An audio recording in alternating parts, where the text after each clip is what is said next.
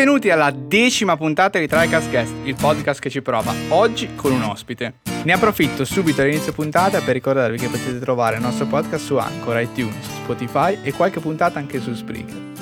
Dovete iscrivervi alla pagina Facebook di TriCast, dovete seguire TriCast su Twitter e su Instagram. Ai più affettuosi di voi poi consigliamo anche di entrare nel gruppo Telegram per partecipare a discussioni con noi e gli altri ascoltatori.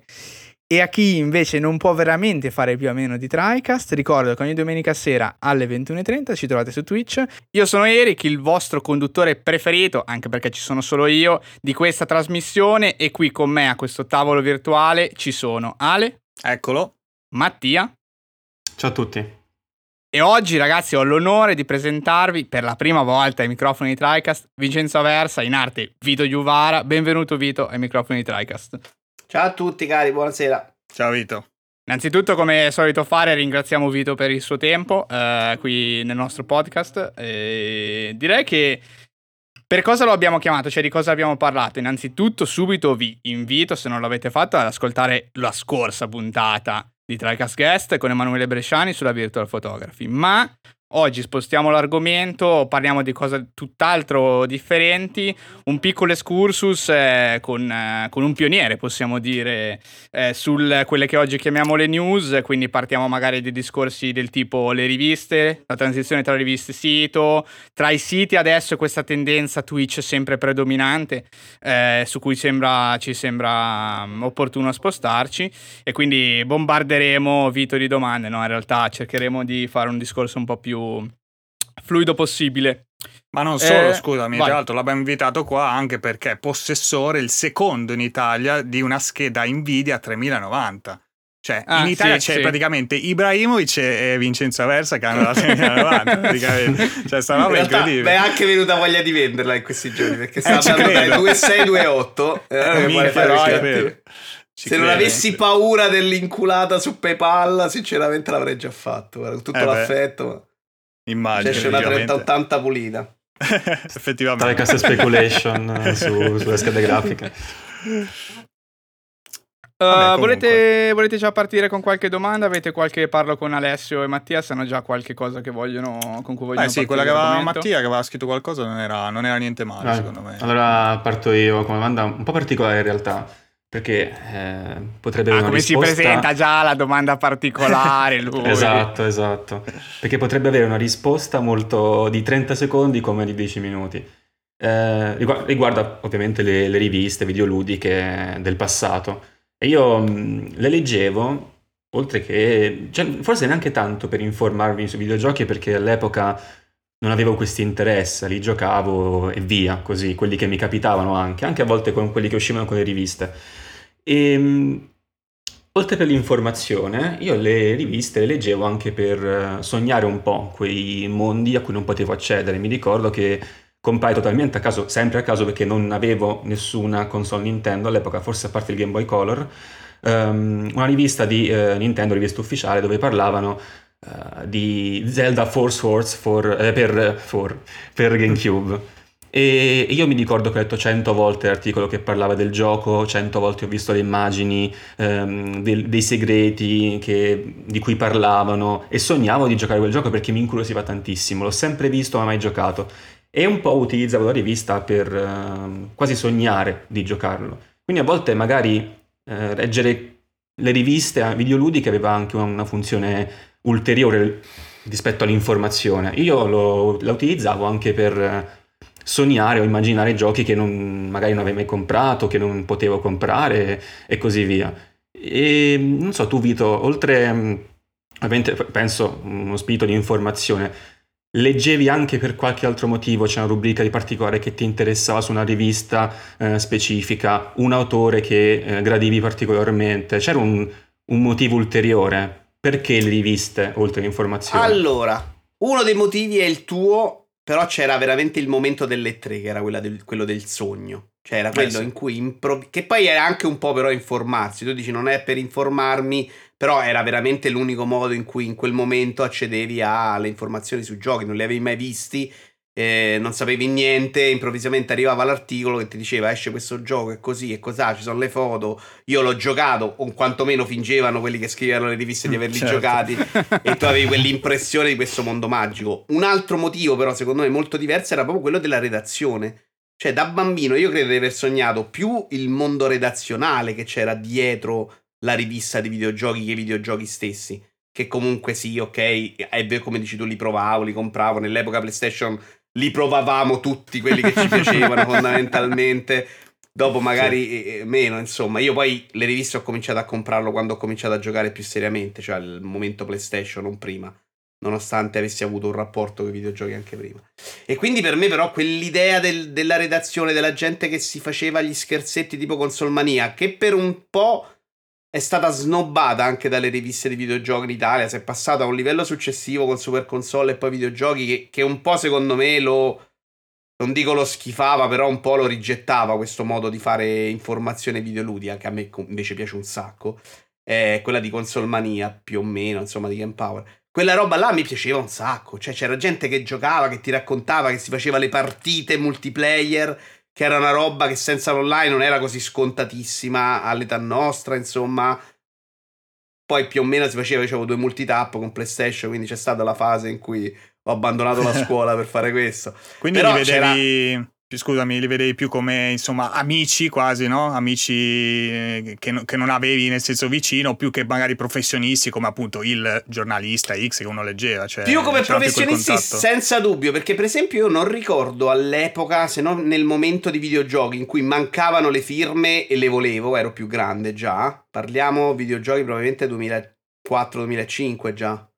In quel momento avevo bisogno della firma, ma prima io non ricordo neanche di aver letto i nomi, cioè non me ne fregava un cazzo certo. di chi certo. stava scrivendo la recensione. Io mi scrivevo il pezzo e mi piaceva che c'era gente che, che si scriveva e si prendeva in giro. Poi con Solmaria in realtà lo sapevi un po' di più perché c'era proprio il riferimento, la nota del redattore, insomma. Però c'era questo universo che secondo me è ripreso abbastanza bene da Twitch. Molto più che dalla fase successiva del sito, che invece era una forma molto più moderna e veloce del, della seconda fase delle riviste cartacee, quella del professionismo, su cui io ho molto da discutere, se volete. Se invece quella parte di Twitch in cui secondo me si è ritornati ai giocatori, parlo di chi fa intrattenimento videoludico, anche bene, eh? io non sono di quelli che pensano che sono tutti scemi, anche i siti grossi, anzi il contrario. Però secondo me gli ha fatto molto bene ritornare alla familiarità, a raccontarci videogiochi come gente che gioca non come io sono il giornalista, quindi io ne so di più, quindi il mio giudizio è universale e, imparate. Cioè, sta roba, secondo me, grazie a Dio la stiamo superando con Twitch. Certo. Eh, aspetta, a questo punto mi voglio ricollegare a una seconda domanda che, avevo fa- che mi ero scritto a riguardo, perché si collega abbastanza bene. Quindi tu non sognavi, ma sognavi anche il gioco magari, ma sognavi più la comunità o comunque quella redazione che in qualche modo potevi con la quale potevi interagire, tra molte virgolette, leggendo. E io mi ricordo che appunto un tempo c'era un modo veramente diverso di alcune riviste di interagire con i lettori, come dicevi anche tu prima, in modo anche abbastanza scherzoso, a volte ironizzando sulle domande, addirittura a volte non rispondendo. Non è una rivista videoludica, ma mi ricordo anche, non rispondendo veramente alla domanda, mi ricordo anche ad esempio riviste come PK per esempio, e ricordo che c'era proprio l'angolo della posta dove non c'era nemmeno una risposta pertinente alla domanda e prendevano continuamente per il culo. Mi ricordo che anche in alcune riviste, i nomi veramente non, non me li ricordo, però mi ricordo di aver letto qualcosa del genere, c'era un po' la tendenza a prendere in giro eh, domande un po' ingenue oppure a scherzarci un po' su, appunto come se, ci, come se si fosse tra amici. E pensi che questo approccio adesso con Twitch è tornato o è comunque un qualcosa che non si fa più in generale o che si è perso in un certo punto? Beh, ce, ce l'abbiamo veramente tutti i giorni H24 su internet, quindi in quel momento secondo me diventa, se lo fa un commento, ah, veri hai su Twitch, lo prendi in giro per la domanda, secondo me diventa di cattivo gusto. Però è proprio l'effetto Borat 2. Io non so se avete visto il film Borat, eravamo tutti, eh, al mondo esistono questi scemi. Guardi Borat 2 e dici, vabbè, ma che cazzo è, l'abbiamo visto, cioè, sta roba è, la vedo tutti sì, i giorni. Sì. Quindi secondo me quel tipo di rapporti in cui ogni cosa viene analizzata, commentata, presa per il culo, secondo me c'è troppo da altre parti per tornare in siti istituzionali o no. Insomma, anche se viene uno da me e mi fa una domanda scema, onestamente non gli rispondo sei uno stronzo, ecco. Magari provi a spiegarglielo, perché magari è uno che è arrivato adesso al mondo dei videogiochi, non ne sa, non frequenta, è più è probabilmente più probabile che succeda oggi che ti arriva uno disinformato perché prima c'erano un sacco di forum in cui l'appassionato ci finiva per forza. Oggi invece ci sono un sacco di giocatori che invece giocano e guardano video magari solo di una determinata cosa e quindi sono informati tantissimo magari su Fortnite, sui Souls anche, eh. cioè quello che segue Sabaku non è gente che gioca 6000 giochi mediamente, è uno che sa quello, studia la lore, ha imparato quella roba ed è super sì, esperto, sì, però magari gli dai un gioco Ubisoft e, e dice che cazzo è sta freccia che mi dice dove andare, cioè. Queste sono queste indicazioni. esatto. Va bene, allora, eh, sì, perché era era un, interessante comunque. Sì, è una Però, cosa sai, che ho notato leggendo. Il rapporto con la community su Twitch c'è, quello sì, ed è secondo me anche più forte di quello delle riviste che aveva delle tempistiche certo, eh. molto eh, esasperate, allungate, sì. insomma. E lì secondo me è molto bravo chi sta facendo l'intrattenimento a creare una sua community, è molto importante. Vedi, prendiamo i due siti più grandi in Italia, ce n'è una che ha un rapporto con la community secondo me molto pagato, molto splendido, molto di gente affezionata e un altro che è multiplayer, dove c'è un sacco di gente che, che sono proprio amici, è molto più che nei veri AI.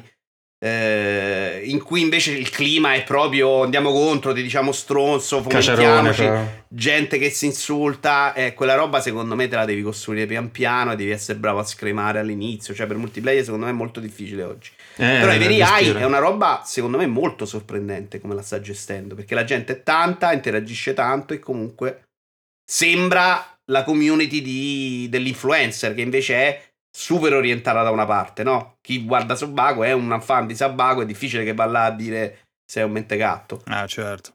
Eh, ah, ma mentre... tu stesso, nel tuo piccolo, comunque, nel corso degli anni, ti sei creato la tua community abbastanza numerosa, cioè nel corso de... Cioè... Eh, la community non l'ho creata perché quando in realtà c'erano i numeri, io veramente non rispondevo neanche alla gente. Cioè non era proprio nella mia idea l'idea di fare una community. Sì, sì. Non sono mai stato quel tipo gli esseri umani a me non piacciono. L'anti-community praticamente. Però magari oggi che ti ci dedichi capisci quanto invece era faticoso. Cioè, secondo me uno bravissimo a farlo fuori tempo massimo fu Farenz, che non sì, lo faceva all'epoca perché vero, vero. c'erano i soldi, potevi crescere, c'era st'idea di, di monetizzare, ma perché era, creò proprio una community, standagli appresso, il sito rispondeva a tutti. Cioè, per fare quella roba in quel momento, secondo me devi essere veramente uno bravo anche a capire cosa stava nascendo. Sì, era proprio gli albori. non sono mai stato così bravo, cioè io ero stupefatto che ci fossero dei commenti sotto. Non ricordo neanche se al primo video del corso ci fossero i commenti, sono arrivati dopo su YouTube, sai? Ah, pensa. Eh sì, sì, erano molto vecchi quei video, vero, vero. Una volta parlavamo con Mattia, appunto, e dico, ma guarda che sono tanto vecchi quei video che faceva Madonna, Vincenzo su... Eh, no, no, sono ma, andato a, a, ricostruire se, ed era tipo una ventina di giorni dopo la nascita di YouTube, ma proprio del tutto casuale. Pensa Capito sta cosa? Io dissi dove posso mettere? Perché all'epoca si mettevano le foto su un sito che si chiamava Image Shark. Okay. Perché ah, le, sì, le sì, foto sì, che oggi è una cosa scontatissima che tutti mettevano certo. le foto online, dovevi trovare qualcuno che ti faceva mettere gratis, se no si pagava. E quindi dico, c'è qualcosa tipo per i video? E mi dice, guarda, c'è sto YouTube. Che non era niente veramente in quel momento, era nato da un mese, una roba proprio incredibile. Infatti mi ricordo che il corso videogiocatori professionisti fu uno dei primi video a tema videoludico che vidi in generale nella mia vita andando su internet, eh, i primissimi, ricordo il video del Lancer, vabbè. Tempi in Italia probabilmente sì, io però già avevo fatto quella cosa guardando invece lo show Pure Vonage che era fantastico, che era americano, che poi addirittura credo sia uscito in una serie tv mezza in televisione, insomma. Ed era la versione non ho i mezzi, però faccio quella cosa qua in Italia. ci provo, ci provo, cerco di utilizzare quello che ho, che è in realtà quello che facciamo noi tutte le settimane. Eh, esatto, esatto. e anche questo, questo, questo contatto poi che si è con internet alla fine, no, i pregi e i difetti, poi le, noi stessi che abbiamo contattato questa sera Vincenzo, come altri ospiti che, che abbiamo avuto e che avremo, è comunque grazie anche a quello, no? Se prima sarebbe stato difficile, penso, per eh, un lettore contattare il suo beniamino recensore di una rivista e andarsi a bere una birra, un caffè, cioè era un po' improbabile. Cioè, Internet eh, da questo punto eh. di vista secondo me è incredibile per quello che ti permette di fare. Poi chiaramente più i mezzi si strutturano, più ci sono in mezzo certi tipi di, di economie eh, esatto. diventa molto più difficile arrivare al pubblico. Una volta potevi fare una cosa, per esempio, andare in un forum e spammarla. Oggi, se vai in qualsiasi parte e dici ho fatto un podcast, ti non faccia. Sì, sì, Cambia quello perché ce n'è di più. Però tu intanto puoi essere qui, puoi farlo. Io ho fatto una rivista online di videogiochi. Io che non mi ritengo ovviamente un professionista, anche se per un periodo ci ho scritto, no? Però ho potuto fare la mia rivista di videogiochi fatta come cazzo volevo, cioè senza internet che facevi. Al massimo scrivevi una letterina dopo un mese e mezzo te la leggevano e dopo tre mesi rispondevi. Cioè, le possibilità che ho avuto io, che non si è manco dedicato, che non c'ha neanche i mezzi tecnici per fare cose, di fare tutto quello che volevo su Twitch, su YouTube, su podcast, su riviste cartacee, sono fantastiche. Secondo me. Quella è la parte ancora molto bella di internet. Eh, sì. perché poi Onestamente il sogno mi sembra che sia un po' declinato in peggio. Eh, purtroppo. No, no, è vero. Ma poi più che altro è anche molto difficile. Per esempio, noi lo vediamo su di noi come podcast, abbiamo un po' di ascoltatori, abbiamo il nostro seguito. Però forse oltre un certo livello è proprio difficile andare da un, certo proprio un punto di vista, come dicevi, di quantità. Cioè, c'è, cioè il side effect qual è? È che adesso chiunque può fare tutto chiunque può dire di tutto e quindi c'è una quantità di contenuto pubblicato eh, sui videogiochi, ma in realtà è un, è un, argomento che affronta a 360 gradi l'informazione in generale, che è poi veramente complesso, poi spuntare e dire oh ci sono anche io, guarda potete ascoltare il mio podcast, potete guardare il mio articolo piuttosto che eh, sta cominciando probabilmente se fai ancora una cosa super di qualità o super rivoluzionaria tipo che ne so zero calcare sì. sai ancora la possibilità di uscire fuori col passaparola. Perché poi il corso per videogiocatori nel mio piccolo uscì così no? Non c'era io che andavo pubblicizzando cose se fai cose fatte meglio di altri, normalissime, non esci perché poi gli algoritmi si sono molto stretti per indirizzare tutte da una parte. YouTube, per esempio, oggi non ti presenta proprio più. Cioè, no, YouTube no, infatti, ha chiaramente capito che fa più soldi se ha pochi che hanno un miliardo di visite e quindi ti, ti estranea proprio da quella roba. E ovviamente voi, ma anche Rincas, fa il podcast di videogiochi, non fa niente che c'è uno e dice oh guardate questa roba perché è incredibile, è difficile. E, e, quindi secondo me da quel punto di vista è proprio complicato. Però se c'hai ancora oggi l'idea, rimane comunque una roba che per esempio era impossibile prima di YouTube o di internet di esporre, perché su Rai 1 non entravi mai invece. Mentre qui c'è ah, la certo. super idea, la super qualità, uh, i super attori, metti a fare una cosa fantastica, secondo me ancora oggi qualche spiraglio ce l'hai. Certo, è, è proprio difficile però comunicarlo, cioè se tu non hai una community già grossa, e sì. a quel punto puoi fare quello che ti pare, perché se ti metti a accarezzare coriandoli, secondo me fai comunque gente e ti dice oh sei fantastico, sei meraviglioso. Cioè, è, è complicato secondo me. E farsi vedere, ecco, farsi vedere, a, a prescindere dalla qualità del prodotto. Sì, sì, ci sta, ci sta. E il discorso è, è, quello, diciamo, nel senso che poi, diciamo, cioè, cioè chiunque credo negli ultimi 5-6 anni che aveva costruito un seguito eh, sia per meriti propri o anche perché agli inizi comunque ce n'erano tra virgolette pochi, quindi era un attimo più facile agli inizi magari di YouTube essere sì. più in vista perché comunque, sai, anche specialmente in Italia, no? dove è difficile andare a guardare contenuto internazionale, quindi la cerchia abbastanza eh, si restringe molto. Eh, oggi, penso negli ultimi 5-6 anni, dicevo, cioè si sono tutti trasferiti su Twitch, chiaramente, dove ti porti dietro il tuo bagaglio di community che già avevi costruito e diciamo, cioè, ti permette anche di monetizzare fortissimo in maniera molto più libera, diciamo, proprio basata sul contenuto che fai, che poi è una delle, delle questioni che volevo tirare dentro perché secondo me cioè, colpisce fortissimo anche quelle, quelle realtà che sono diventate le redazioni di siti di videogiochi che oggi si buttano su Twitch. E la domanda appunto che, che faccio a Vito, che faccio a tutti come discussione, cioè questa, lo spostamento su Twitch che sta diventando praticamente un must per chiunque, cioè sia per il singolo che appunto per la redazione eh, che punta a fare le 2000, 3000, 4000, 5000 views qui in Italia normalmente e a capitalizzare anche su quelle che sono le, fondamentalmente subscription e le, le ads. Cioè è un po' un must, cioè non siamo entrati con i siti, con questi click, con le quantità, le, gli sponsor, le ad sui siti.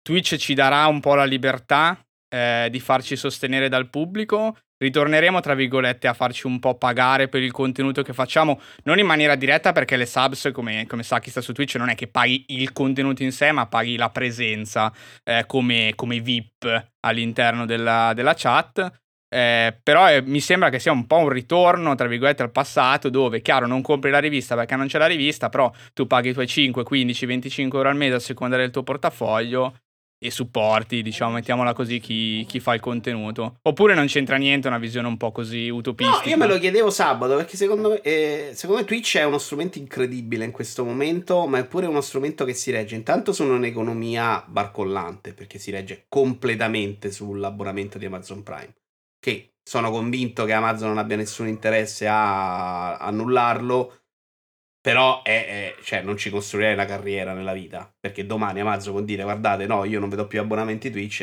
Non è vero che Twitch fa soldi. Twitch, faccia, Twitch li fa anche meno di YouTube al momento. Cioè, fa solo quello che è pagato da altri. E una piccola parte di gente che vuole finanziare. Secondo, stanno arrivando i personaggi famosi che hanno usati, che hanno usato le possibilità. Ma c'è anche un discorso etico. Cioè, finché sono io e te, siamo qui, facciamo una chiacchiera, mettiamo su Twitch, arriva l'abbonamento, ok, mi ci compro il microfono è una cosa. Quando c'è uno che fa 600.000 euro al mese a fa soldi, chiedere l'abbonamento, chiedere eh, la, la donazioncina, secondo me eticamente diventa una roba un po' più complessa, no? Sì, sì. Cazzo, sto perché no, devo da te se c'hai certo. miliardi. E, e, l'altro è quello che nel momento in cui arrivano tante persone famose, io già adesso che sono un innamorato di Twitch, ma ho 10 cose a sera alle 21 che, che mi piace guardare. Se finanziassi tutte, cioè dovrei chiudere l'officina, diventa un problema. Già adesso devo fare delle scelte. Nel momento in cui ci saranno ancora più contenuti, questa idea di finanziare tutti quelli che mi piacciono va a cadere. Quindi, come si distribuiscono questi soldi? Finiranno tutti nelle tasche dei Fedez che Intanto ogni tanto in qualche live ci si infila. Di Luis Alberto che non c'ha bisogno, però si mette a giocare su FIFA perché dice: Ma che cazzo me ne frega? Arrivo qua, abbonamenti. O De Vieri, Vieri che c'ha bisogno di fare la televisione in cui parla di calcio su Twitch. No, però vanno no, là, certo. soldi se ne prendono. Di questa economia molto farlocca prendono una porzione. Più di questi arrivano, secondo me, più tolgono per noi che stiamo lì a fare una cosa per passione. Poi probabilmente arriverà il contenuto strutturato che è quello simil televisivo, visto che c'è una rigenerazione che la televisione non la guarda più. Eh sì. E a quel punto, secondo me, l'idea di abbonatevi, date donazione 5 euro, Cheers, non sta più in piedi, eh. Cioè, la vedo proprio difficile che quella lì può andare lì a dire, oh, grazie perché mi hai donato. E se non dici grazie che mi hai donato, secondo me non funziona sta cosa. Funziona perché c'è ringraziamento oggi, eh. Sì, Quindi, sì, boh. sono d'accordo, sono d'accordo su questo Particolare la, la situazione, assolutamente. Sì, sì. Sì, diciamo che la, la parte, diciamo, interessante, cioè che parliamo di questo shift che alla fine è, è relativamente recente, cioè nella storia, diciamo, tra virgolette, del fare notizia, soprattutto sui videogiochi, no? Abbiamo delle, eh, come posso dire, de- delle fasi completamente diverse tra di loro che però, cioè, saranno 40 anni, 35 anni, quindi è veramente una roba in evoluzione una, con una velocità estrema, cioè potrebbe essere che, non dico che fra 5 anni non esista più Twitch, però magari fra 5 anni sarà già nato, sorto eh, un competitor o un'idea differente. No, ma dici no? bene, tu pensa solo all'idea di dire, ma 5 anni fa, 10 anni fa, metto a giocarmi un videogioco e voglio guardare. Esatto. Era una roba non che senso. non avremmo neanche pensato che fosse permesso. Cioè avremmo detto, arriva subito la software house, te lo blocca, no?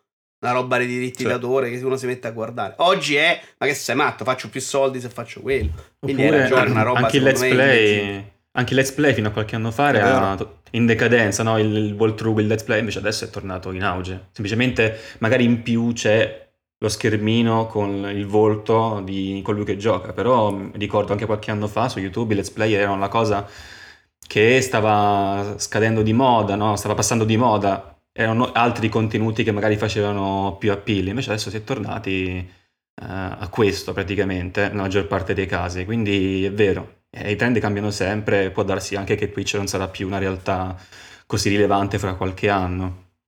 Io sta, faccio fatica a crederlo, sono proprio convinto che invece sia uno strumento dal potenziale appena scalfito e inesplorato. Cioè, la televisione che ti puoi fare tutti per conto tuo nel momento in cui miglioreranno certi sistemi, certe dinamiche, già Twitch sta migliorando, colonna sonora, così. Cioè, ti cominci a far vedere la, la, il telefilm, cioè, hai una, veramente una marea di possibilità allucinanti sono proprio convinto che sia la televisione che vada a morire. Sky è già una roba morta. Farà più fatica probabilmente, secondo me, Netflix, sta roba è streaming di questa roba qua. che è una roba in cui faccio fatica a non credere che Sanremo ce lo vedremo con la gente, con gli amici. Però più comunità, comunità crescono, più eh, far girare questi soldi all'interno e far contenti tutti sarà complicato. Eh, eh, sì, certo, anche certo. tanta produzione proprio in generale, l'intrattenimento ormai è veramente, cioè serie, magari anni fa ti ricordavi quella serie evento che tutti un po' seguivano, tutti, ma adesso veramente, cioè, ogni giorno esce una serie nuova. Magari ti fanno la stagione, la prima poi tra l'altro generalmente è carina, poi dopo partono, niente, nessuno, tutti se ne dimenticano, c'è, c'è anche questa cosa che appunto, anche i videogiochi poi alla fine purtroppo, o comunque c'è tanti cambia velocissimo, sì, ne sì, escono sì. talmente tanti che, che si fa fatica a seguire, infatti eh, lo stesso Vito poi fa il suo indie show che veramente ogni volta ci sono boh, 50 giochi, ma cioè veramente poi la volta dopo già me ne sono dimenticati 49 praticamente perché sono troppi e alcuni poi manco escono magari o escono tardi eccetera. Quindi, quindi sì, è complesso, complesso da, da, da mangiare a tutti sicuramente.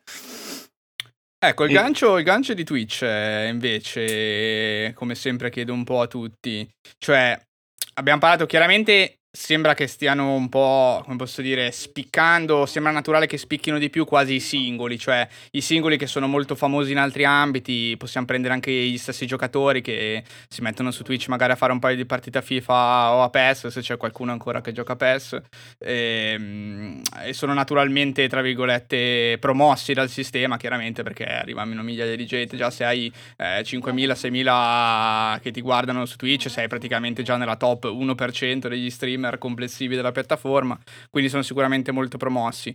Per quanto riguarda invece le, le chiamo istituzioni, le organizzazioni, le aziende, e ci butto dentro anche le tre, nel senso che eh, le tre con un momento in cui faceva un po' da tetto tra veramente tantissime aziende, più grandi, più piccole, indie e non, che negli ultimi anni chiaramente è andata a diminuire. Eh, le aziende ormai grazie anche allo strumento di Twitch, anche a YouTube, perché anche YouTube ti lascia fare eh, le live, ti lascia chiaramente mettere video, premiere, eccetera.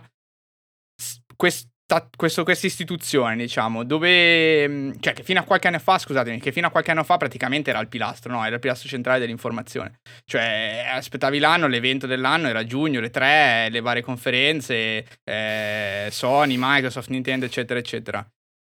Adesso invece cioè, sono le stesse compagnie no, che grazie a questi strumenti, come abbiamo detto, sono in grado di fare le loro, le loro cose. Cioè, Guarda, probabilmente fino a due anni fa, per noi da casa, le tre erano ancora le tre. Ma sì. chiunque andasse là già ti diceva che erano cambiate sì. un sacco di cose, che i padiglioni erano un terzo, che gli accordi non si facevano più là, che era diventato probabilmente lì in logo più uno spazio per farsi vedere gli indie ai publisher noi, che alla fine guardiamo tre conferenze e un po' dei video che escono, era ancora le tre. Eh, però se lo siamo giocato, temo. Ce lo siamo giocato. È proprio finita.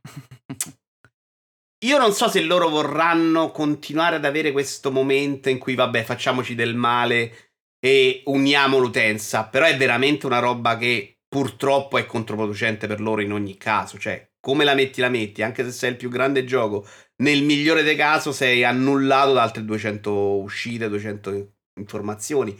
Quindi avrai sempre ormai più convenienza a fare il tuo show in cui fai cose. Il problema qual è? Non è neanche quello, secondo me, perché probabilmente quella nottatacci io faccio 5 giorni in cui non dormo durante le tre, mediamente, impazzisco tra lavoro e casa. E andava anche bene sta dilu- so essere diluito. Il problema è che secondo me è, è una fase molto distanca del AAA che sta soffrendo un po' la modernizzazione, i soldi, non sappiamo il pass, chi te lo regala, chi non capisce. E quindi secondo me non c'è proprio la ciccia in questo momento per, per fare dei bei show. Uniti al fatto che non li sanno fare e che sono ancora dei deficienti, perché invece Microsoft nell'ultima roba indie che ha fatto, c'aveva un sacco di roba però, ok, ce l'abbiamo troppa, facciamo sette ore di trasmissione in cui intervistiamo pure la Madonna. Cioè, non si fa così. Poi fa- quella roba la facevi in un'ora, facevi contenti. Probabilmente più un certo tipo di giocatore che gli piace, che è appassionato. Che però, secondo me, è anche quello che se lo va a vedere. Il giocatore di Fortnite non ce lo vedo a vedere quella roba. Però mi dai una sensazione di show, di evento che mi ha soddisfatto. Abbiamo quello che in cui veramente non ne indovinano uno. Cioè, io l'anno scorso, si è visto con l'Electronic Arts, che è una roba. Non ce no, l'hai, no, Joy, non lo fare. Perché pensi, Cosa pensi che ti dicono i giocatori? Stadia si è presentata in cui un evento ha annunciato, eh, dicendo "Oh, faremo una roba clamorosa, Orcs Must Die 3". Ma come cazzo ti talmente di, di non prepararti al fatto che il pubblico ti dirà stronzo, cioè lo dice a Nintendo quando ti fa vedere Smash Bros, ma non te lo dice a te per Orcs Must Die, cioè è proprio sì, gente che secondo me non ha ancora capito come si fa lo show. E c'eravamo appena arrivati alle 3 perché per anni le 3 è stata una roba in cui le conferenze e i dati di vendita e che facciamo, i pezzettini. E io dicevo, sì, vabbè, ma ragazzi, lo stiamo vedendo da casa. Secondo me va fatta anche un po' di show. Eh no, è per gli azionisti. Ma gli azionisti, ma perché venuti alla conferenza insieme a me? Gli azionisti, che sono quelli veri, no? Quello che si è comprato tre azioni, lo chiamano a casa e gli dicono, guarda, facciamo questo, questo e questo. Non è vero che era quella roba là. E adesso abbiamo sta roba molto smarmellata a cui purtroppo ci siamo abituati e che è difficile che, non venga così. Cioè, come vuoi mettere o non mettere? Purtroppo, tra quello, la crisi del AAA e quindi di la mancanza, secondo me, di tanti titoli che fanno comunque il colpo. Sì. I leak, che è una rottura dei coglioni, perché tante volte ci arriviamo alle informazioni, ma se spari a caso leak 7 al giorno, prima o poi ci sarà qualcosa che è già annunciata cioè il momento in cui annunceranno Switch Pro, che magari neanche l'hanno cominciato a pensare, ma c'è qualcuno che dirà, ah, minchia, Switch Pro. Cioè, eh, Switch Pro, eh, sono sette anni e se ne parla. sì, sì. Cioè, lo puoi fare pure 8K, Switch Pro, cioè, Switch Pro non fa contento nessuno. Quindi arrivi magari anche con la roba che l'hanno costruita un po' meglio, con qualche annuncio, ma è tutto già uscito. E quindi esci dalla conferenza scarico. E non se ne esce da sta cosa, non se ne esce perché non ci riesce nessuno, evidentemente è complicato, eh? cioè alla fine Rockstar riesce a difendere i suoi titoli, eh? Ubisoft ormai escono i demo, cioè ricorda l'anno no, scorso Immortal. Ma no, veramente sì, sì, sì, assurdo, assurdo. Comunque siamo migliorati Ubisoft è piagata, eh, Ubisoft è proprio piagata, cioè le intere conferenze ricate tre giorni prima. Sì. Veramente, non so se hanno qualcuno che veramente gli vuole male dentro, che Loro, ha le informazioni. Me hanno il cioè. merchandising forte dietro e quello secondo me ti porta per forza di cose del... infatti spesso i leak loro sono roba che esce dal merchandising dalla roba di, di traverso sì è vero perché c'è, c'è, tutta una fase produttiva se non ce l'hai quella roba già sei più tutelato da una parte no? è chiaro che perché Nintendo non lo fa e non esce niente è difficile che esce a parte che sono giapponesi non esce roba di Nintendo è complicato Nintendo esce eh Switch Pro e Breath of the Wild 2 io conosco ho fatto cose ma alla fine i personaggi di Smash, che è la roba più liccabile del mondo, insomma, è usciti in anticipo. Mm, sì, è vero. Eh, sì, effettivamente. Rockstar no. eh, i dipendenti gli fa firmare col sangue che se prendono tre figli, non esce niente. Cioè. Sì, sì. Eh, com- comunque in generale com- parlando delle tre siamo migliorati perché se, se, se uno si va a riguardare tra 2010 e 2011 erano robe eh, il, il, fantastico evento di, di Capcom nel 2010. cioè, no, erano appena migliorati, avevano appena capito, quantomeno i tre grandi, che dovevano fare uno show per la gente. Quindi Microsoft, per esempio, gli ultimi due anni aveva tirato fuori molta poca ciccia sua, prima l'idea del pass, ma con carrellata di un'ora e mezza tu uscivi un po' stordito, ho visto roba nuova, ho visto roba figa. L'avevano indovinata la formula, adesso siamo ritornati alle chiacchierate, i salottini per sì. questa idea che ti fanno vedere anche lo sviluppo che con che tutto vero, l'affetto no. interessa veramente a poche persone. Eh sì. Tra l'altro non so che... cosa potrà uscire dai DVD di Vito dei vecchi e tre, quelli proprio veramente vecchi che, che acquistava. Ce l'ho ancora, là, ecco, 2004-2005. Ecco, per, Belliss- chissà lì cosa...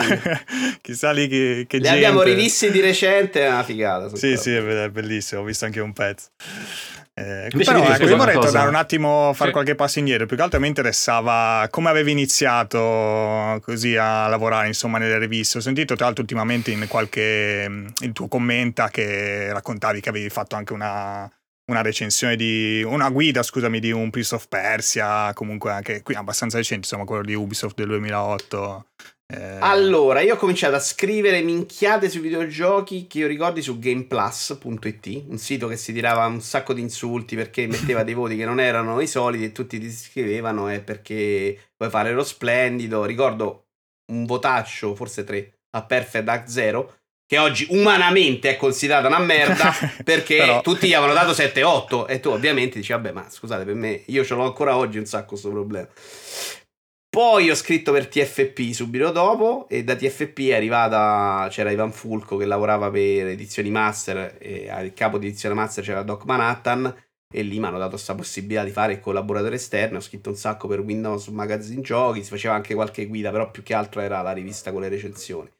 Provando eh. anche dei giochi in anteprima, insomma, che oggi non farei mai quella vita pazza. Oltre il lavoro, eh, perché lavoravo certo. un sacco e poi facevo 15 giorni al mese perché il collaboratore arriva quando la rivista si deve chiudere, in cui i tempi sono ridicoli. E se vuoi parliamo adesso, parliamo invece di come cazzo deve essere fatta una recensione. no, no. Siamo qui fino a domani. Perché anche lì l'idea che un recensore debba giocare tutto il gioco e conoscerlo a perfezione, e, e, e lo sappiamo tutti noi giocatori come cazzo sono costretti sti poracci a recensire i giochi. No, infatti, infatti. Cioè, tempi strettissimi. Cioè, con videogiochi che sono complessissimi e sono diversissimi. Perché qua siamo 5-6 5 persone. Adesso scusate, vedo un bot, sbaglio. eh, e, e, e, e, siamo diversi, abbiamo avuto vite diverse, facciamo cose diverse, giochiamo a difficoltà diverse. Ma com'è possibile che tu che giochi magari un gioco Ubisoft a norma puoi recensire un Dark Souls allo stesso modo? Quindi ci limitiamo a queste opinioni molto ingessate di gente che se è brava sa come evitare le, le, le, le cazzate, non scrivere cosa che fa arrabbiare qualcuno e sono delle robe super sterili che non legge nessuno da 15 anni. Il problema delle recensioni lo sanno tutti, eh, lo sa anche chi le scrive perché loro hanno le recensioni su 5 pagine. Sanno benissimo che i lettori stanno nella prima e nella quinta. E non è che certo. vuol dire tante cose, vuol dire che non si incula nessuno. Se leggono il voto e il quadratino boxino finale. Perché le scrivi? Se parli con loro ti rispondono tutti perché sono scritte così. Cioè, perché devono essere scritte? Ma perché devono essere scritte così se nessuno le legge? Perché in un'epoca di internet non possiamo proporre un testo che sia più gradevole e che sia piacevole anche per chi non gliene frega un cazzo del videogioco. Cioè, io lo leggerei un bel testo su Dark Souls. Non posso leggere invece 80.000 te caratteri su come è bello Dark Souls 4 rispetto al 3 perché non me ne frega niente. Cioè, questo è il problema. Invece mm. è l'idea, purtroppo, che è stata inculcata al, cub- al pubblico è del recensore super professionista che non sbaglia un cazzo e che quindi ti può dire ha giocato tutto il gioco, tutti gli extra, tutte le modalità di difficoltà, Uh, sa qualsiasi segreto del gioco e ti dà un parere che è il più giusto possibile. No. Sì, sì, si è proprio perso poi il concetto di confronto, nel senso, se, sei, se scrivi un pezzo, io non scrivo pezzi, ma chiaramente leggo, bazzico, cioè come vai un po' fuori da quella che è ormai diventata la norma, che sono i voti tra 7 e 9 e mezzo. Facciamo anche 8, 9 e mezzo perché è anche complesso scendere oltre l'8. Cioè, non, non sei una persona potenzialmente interessante perché hai un parere che potrebbe essere costruttivo differente. Sei un coglione, cioè sei un coglione che non ha capito che le cose devono funzionare in un certo modo. Sei un po' un o coglione. Sei uno perché... che vuole farsi notare. Perché esatto, tu, perché esatto. questo non lo dicono per troppo solo gli imbecilli, eh, lo dicono anche persone intelligenti. A me mi è capitato di discutere di questa cosa, per esempio, con Mottura e Simo- che fa sto mestiere tra l'altro dovrebbe capire certo. più di tutti e Simone Trimarchi perché oh hai dato 8 a, a, The Last of Us 2 voti dati per me per cazzi miei Vitos Vote si chiamano che vuol dire proprio cioè è voto mio che è una cosa della vita mia perché te vuoi far vedere ma, ma che cazzo stai dicendo cioè eh, uno può vederci un'altra cosa e non gioca è diverso per tutti il peso che diamo a certi aspetti di un videogioco no? Uh. E, e, l- questa cosa è appurata per esempio nei, nei libri in cui puoi tranquillamente dire che il signore Anelli è una palla del cazzo e nessuno sta lì a dire eh, signore Anelli, fantastico. Ah, uno, c'è gente che va vestita da Hobbit e c'è gente che non piace. Nel cinema già stiamo un po' così perché già se ti metti lì a dire gli Avengers, insomma, non è proprio questo grandissimo cinema, stai lì già a fare la guerra con tutti. nei videogiochi no, perché nei videogiochi c'è l'opinione che è giusta, che è quella che in teoria per anni è stata quella della stampa e c'è quindi di, di, di traverso l'opinione sbagliata se tu non sei allineato sei sbagliato, se non sei nella linea di Metacritic, perché per anni noi ci siamo pure imparati a leggere sta media di Metacritic e quindi se tutti la pensano così e tu la pensi diversamente tu sei stronzo, che è una follia, no? Perché non è vero, io sono un'altra persona, ma sta bene anche che tutti lo vedete in un modo, cosa che mi lascia sempre molto perplesso. Però non sono stronzo io. La verità però è che le riviste non è che la pensano tutto allo stesso modo, è che sanno che se dai 89 o 90, mi ricordo Pierpaolo Greco 90 a God of War, arrivano sotto quelli che ti dicono sì. che sei contro Sony. 90! E quindi che fanno? Alzano la media e dicono il gioco, se, dai, incarti un po' se sei bravo, se sei esperto, quella è tutta gente che fa quel lavoro da 25 anni, certo. scrive la recensione in cui non, te, non, ti possono attaccare troppo. Ogni tanto non gli riesce, ma mediamente eh, lo fai. E poi mm. però vanno tutti a guardare le influenze su YouTube perché gli dice merda che caga merda ed è più onesto di, della recensione. Se si riferimento no? puramente casuale. eh sì, a Fans perché lo conosco, lo stimo, e, cioè, è, è, chiaramente però perché la gente si è spostata verso di lui? Perché era onesto al suo sì. Sì. Perché Twitch funziona di più? Perché Fossetti non, non è impostato da recensioni, è Fossetti e ti dice sta cosa mi è piaciuta, mi è piaciuta di meno. Chiaramente è una persona intelligente, non un cretino, è un esperto e non sta lì a dirti solo merda, capolavoro. Ci sono tante sfumature e te le racconta. Sì, c'è occasione di sbottonarsi un po', di andare un po' più leggeri, di dire effettivamente cose che magari cioè appunto non puoi scrivere perché poi ho sentito anche che per dire molte recensioni bene o male hai un po' diciamo la linea guida che magari ti manda anche no, il publisher almeno dicono così ovviamente riporto voci che insomma sentito. Quindi cioè sei un po' lì nello schemino e magari non ti puoi dire eh, però effettivamente avrei voluto cioè magari vuoi approfondire un aspetto in particolare anche un po' complesso per dire non so della Us 2 sicuramente tratta dei temi particolari. Io non credo che nelle recensioni poi vadano a, ad essere approfonditi perché poi ecco, vai più sul classico gameplay, insomma longevità e quelle cose lì solite, dici sì, bella esperienza, bella grafica, 9,5, boom, quando finito lì tutti sono contenti, no? Un po' quello è il problema. Mentre magari un'analisi più, più dettagliata anche solo su un aspetto, anche più magari più, ecco come dicevi, no? piccole recensioni, magari anche più di una su vari aspetti che ti va, va dare un'opinione a 360 gradi su, su cosa ti è piaciuto tanto e magari su cosa non ti è piaciuto senza dover per forza fare questa media incredibile per dare questo voto che comunque era come dicevi prima anche nelle riviste tanti anni fa il voto poi era un po' il pilastro sempre che creava tutte le discussioni di, di, di questo mondo insomma questo numerino. però la recensione secondo me era più facile che te la dicevi perché c'avevi quello eh, non c'avevi eh, eh no infatti il problema sicuramente esatto oggi che Quindi, non la leggono invece magari nella rivista che tanto ti compravi spendevi soldi perché a meno che non te la regalavano però insomma spendevi soldi per comprarla te la leggevi avevi avevi quello per un bel periodo, come dicevi, passavano magari adesso non so se c'erano settimanali, mensili, bimens- bimensili, insomma ce n'erano vari tipi e dovevi leggertela, quindi eh, capivi anche un po' magari il, il modo di, di scrivere, no? Del, se c'era la firma, eccetera, cioè conoscevi anche la firma. Se quello lì aveva dato un voto X a un gioco, sapevi che magari se il seguito gli era piaciuto, bene, se non gli era piaciuto il seguito, anche se era una serie che ti, che ti piaceva molto, magari evitavi di, di prenderlo perché comunque poi magari eri un ragazzino no, con meno soldi. Il problema era che non avendo troppe alternative, quella idea del recensore giusto era più sostenibile.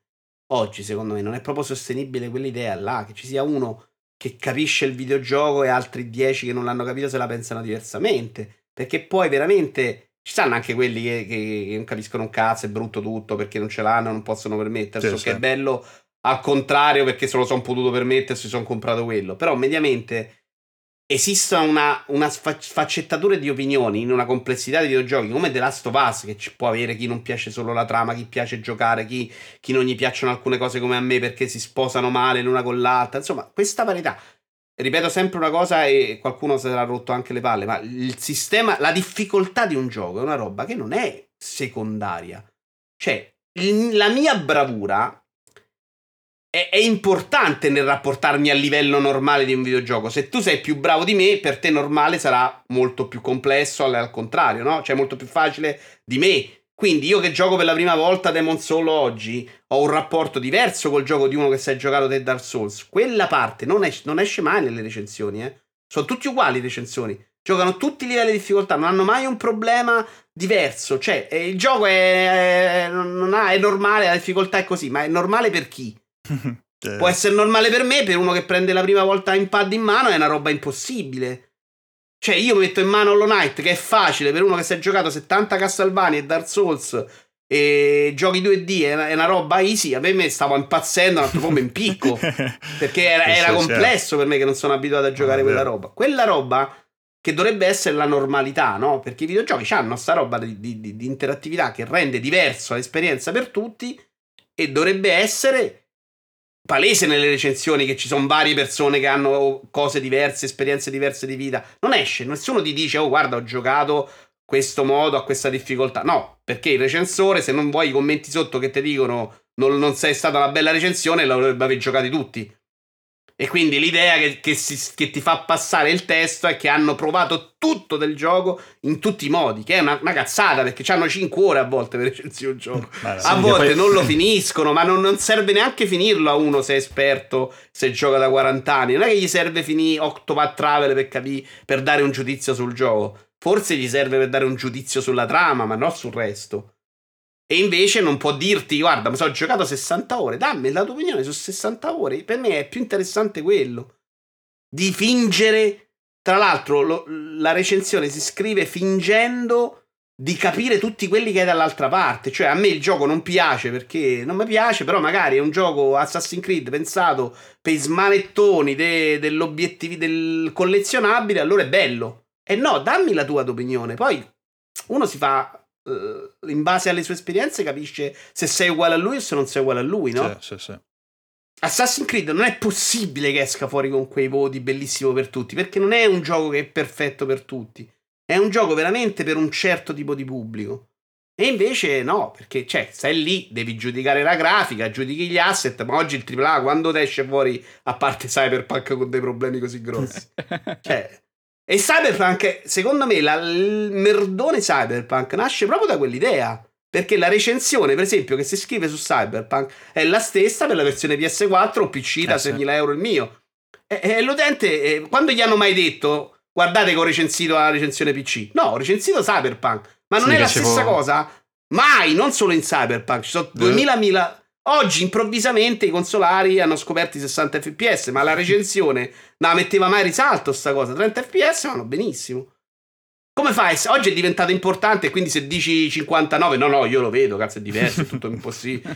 Eh, ma non è andata così per un sacco di anni. No, Nel vero, testo della recensione non usciva che hai giocato a 30 fps. Come fa a essere lo stesso gioco 30 e 60 fps?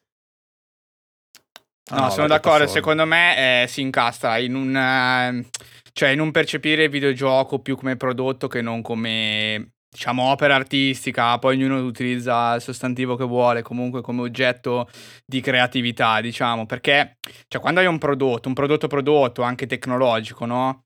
Cioè, le specifiche, può essere una GPU, può essere uno smartphone, quello che volete. Cioè, le specifiche sono quelle, il prezzo è quello. Certo. E siamo lì, no? Cioè, è... Sì, poi ci sono anche le fazioni, eccetera, ci sono dei punti di discussione. Però, grosso modo, cioè, se un prodotto è un prodotto di merda, tu ti guardi, lo capisci, se si capisce, te lo dicono, eh, quello però vai è, quello a rimane. giudicare aspetti, no? Il monitor, sì, per esatto. me è esatto. giusto, è sbagliato, però è un monitor. Non è esatto. che un monitor uno lo può giudicare in cento esatto, modi diversi. no, no, esatto. Un videogioco... Che Esattamente, sì. esattamente. E loro, secondo me, c'è questa visione in cui il videogioco viene giudicato come un prodotto, cioè è un videogioco che ha la lista di cose, no? Cioè c'è l'aspetto grafico, c'è l'aspetto di gameplay, ci sono poi anche le, l'aspetto di prestazioni, quanto costa e quindi c'è tutto un calcolo, tra virgolette, di eh, rapporto qualità-prezzo così meccanico eh, che, che, però si sposa malissimo poi con l'esperienza effettiva, no? È super neutrale perché ti dà l'impressione di poterne parlare che vada bene per tutti, però poi in realtà la stessa cosa con Cyberpunk, cioè c'è chi lo ha giocato in un certo modo, noi ce lo siamo goduti su PC con, tra virgolette, pochissimi problemi, ne abbiamo parlato, il gioco non è perfetto, bla bla bla, sì. però poi c'è chi se l'è preso su PS4, è stata una roba che probabilmente non riusciva neanche a stare 15 minuti eh, in game. Nonostante però il gioco abbia delle qualità eccezionali e queste qualità eccezionali secondo me si sono totalmente perse, sommerse dal discorso invece un po' più di prodotto del dire eh ma non gira, eh ma non funziona, che, che, è giusto, che è stato giusto, che è giusto anche fare, però non è la totalità del discorso, cioè c'è tanta altra cosa di cui discutere magari non nella recensione, magari non è la recensione nel posto giusto, però poi di fatto viene fatto pochissimo che sia fuori dentro le, le recensioni. Non, non, non viene fatto mai, mai per, ed esce fuori in Cyberpunk perché c'è stato questo divario netto di un prodotto completamente non pronto e di uno solo con dei problemi come escono al solito i giochi ormai oggi. Cioè, è, è, uscito fuori lampante perché il caso è stato proprio a, a fuoco incredibile. Ma questa cosa succede tutti i giorni. Non è che Red Dead 2 non è stata fatta una sola recensione. La versione PS4 liscia di Red Dead 2 rispetto a quella PC erano due giochi diversi allo stesso sì, modo. Assolutamente. Cioè, sì, cioè sì, non, è, non, è, vero che nel videogioco la grafica, le, le, gli FPS sono una roba e dici vabbè, ma intanto gioca la storia la stessa. No, stiamo a giocare, sono due cose diverse. Control a 60 e Control a, ter- a 30 sono due cose diverse a 20. Un gioco di guida uguale, se lo giochi a 120 o a, 15. E cioè, E se te lo giochi con la 4K super grafica e dettagli ultra, è diverso da giocartela a 720 su Switch in dock, no? Vedete The Witcher 3? Hai giocato lo stesso gioco? No! Però la recensione è, è unica se escono insieme. Sta roba è fuori di testa per me. Però e quale poi... potrebbe essere la soluzione? Ti mando una provocazione, cioè, e quindi, diciamo, chiaramente non ci credo neanche io, però la metto sul tavolo. Cioè, facciamo la recensione di tutte le versioni con sette console e il PC con varie fasce presenti secondo sul me, mercato. Secondo me va fatta proprio un bel quadratino all'inizio in cui dici io sono Giovanni, ho giocato questi giochi nella mia vita e ho giocato questo gioco su questo monitor, con questo televisore, con questo PC, con questa console, a questo livello di difficoltà e ho settato questa impostazione. che è quello che faccio io quando parlo dei giochi. Io dico questo quadro, che sono tre parole, poi non è che devi stare lì. Ti inquadro in come io mi sono approcciato al videogioco. E ti metto che se l'ho giocato in coop con tre persone vicino, se ho giocato un horror da solo con uno dietro, luce accese o luce spente, fa parte della mia esperienza. Cioè io inquadro la mia esperienza perché secondo me quella ti devo giudicare, non il gioco per come lo giocherai tu, tu e tu. Perché quando mi metto a indovinare, devo per forza di cose dare un giudizio molto più sterile è molto più unificato rispetto a 100 siti perché devo cercare di capire delle cose dicendo non stupidaggini per te, non stupidaggini per te, non stupidaggini per te, dico, dico niente alla fine, dico banalità. Se invece ti dico la mia esperienza posso dire un sacco di cose. Io faccio sempre l'esempio di un gioco che è, mi sono scordato anche il titolo adesso, che è quello della vecchia che stava sul pass, um, Stillness of the Wind, che oh, è un okay. gioco brutto secondo me, ma che mi ha lasciato veramente un sacco. C'è un gioco che mi sono rotti i coglioni per tre ore. Qui si possono dire parolacce, lo sto facendo. Dai, vada, vada. è no un gioco secondo me brutto, che è lento, è noioso, ma mi ha lasciato una roba a livello di, di, di sensazione, di emozioni, con sta vecchietta in difficoltà, con sto finto gestionale che non mi ha lasciato Cyberpunk, per esempio.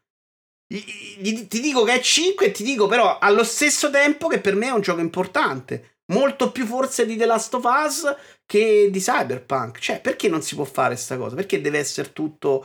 Perché magari oh, quella vecchietta mi ha ricordato qualcosa particolarmente al me. Cioè, abbiamo delle vite diverse, sicuramente. Un'altra esperienza terribile, ludicamente, che era quella del um, ragazzino morto che avevano fatto i genitori.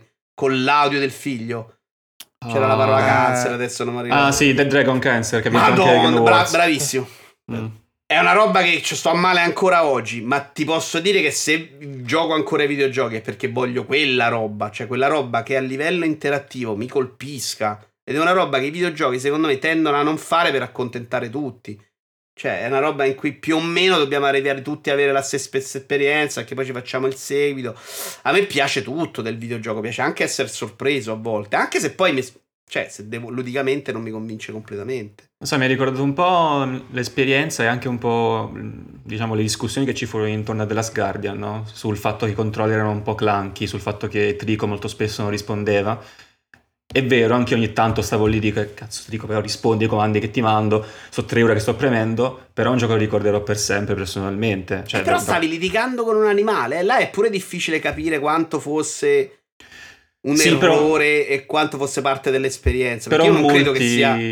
Lo considerarono errore, no? Il gioco non funziona eh bene. Certo, il, il personaggio si. Eh, ecco. Però quindi... capisci che, che, che, secondo me, se uno fa un videogioco è molto più facile impostare in cui premi X e quello va là piuttosto che quella roba in cui stai veramente a combattere con un gatto, manco con un cane che ti ascolta. Con sto stronzo che una volta sì, una volta no.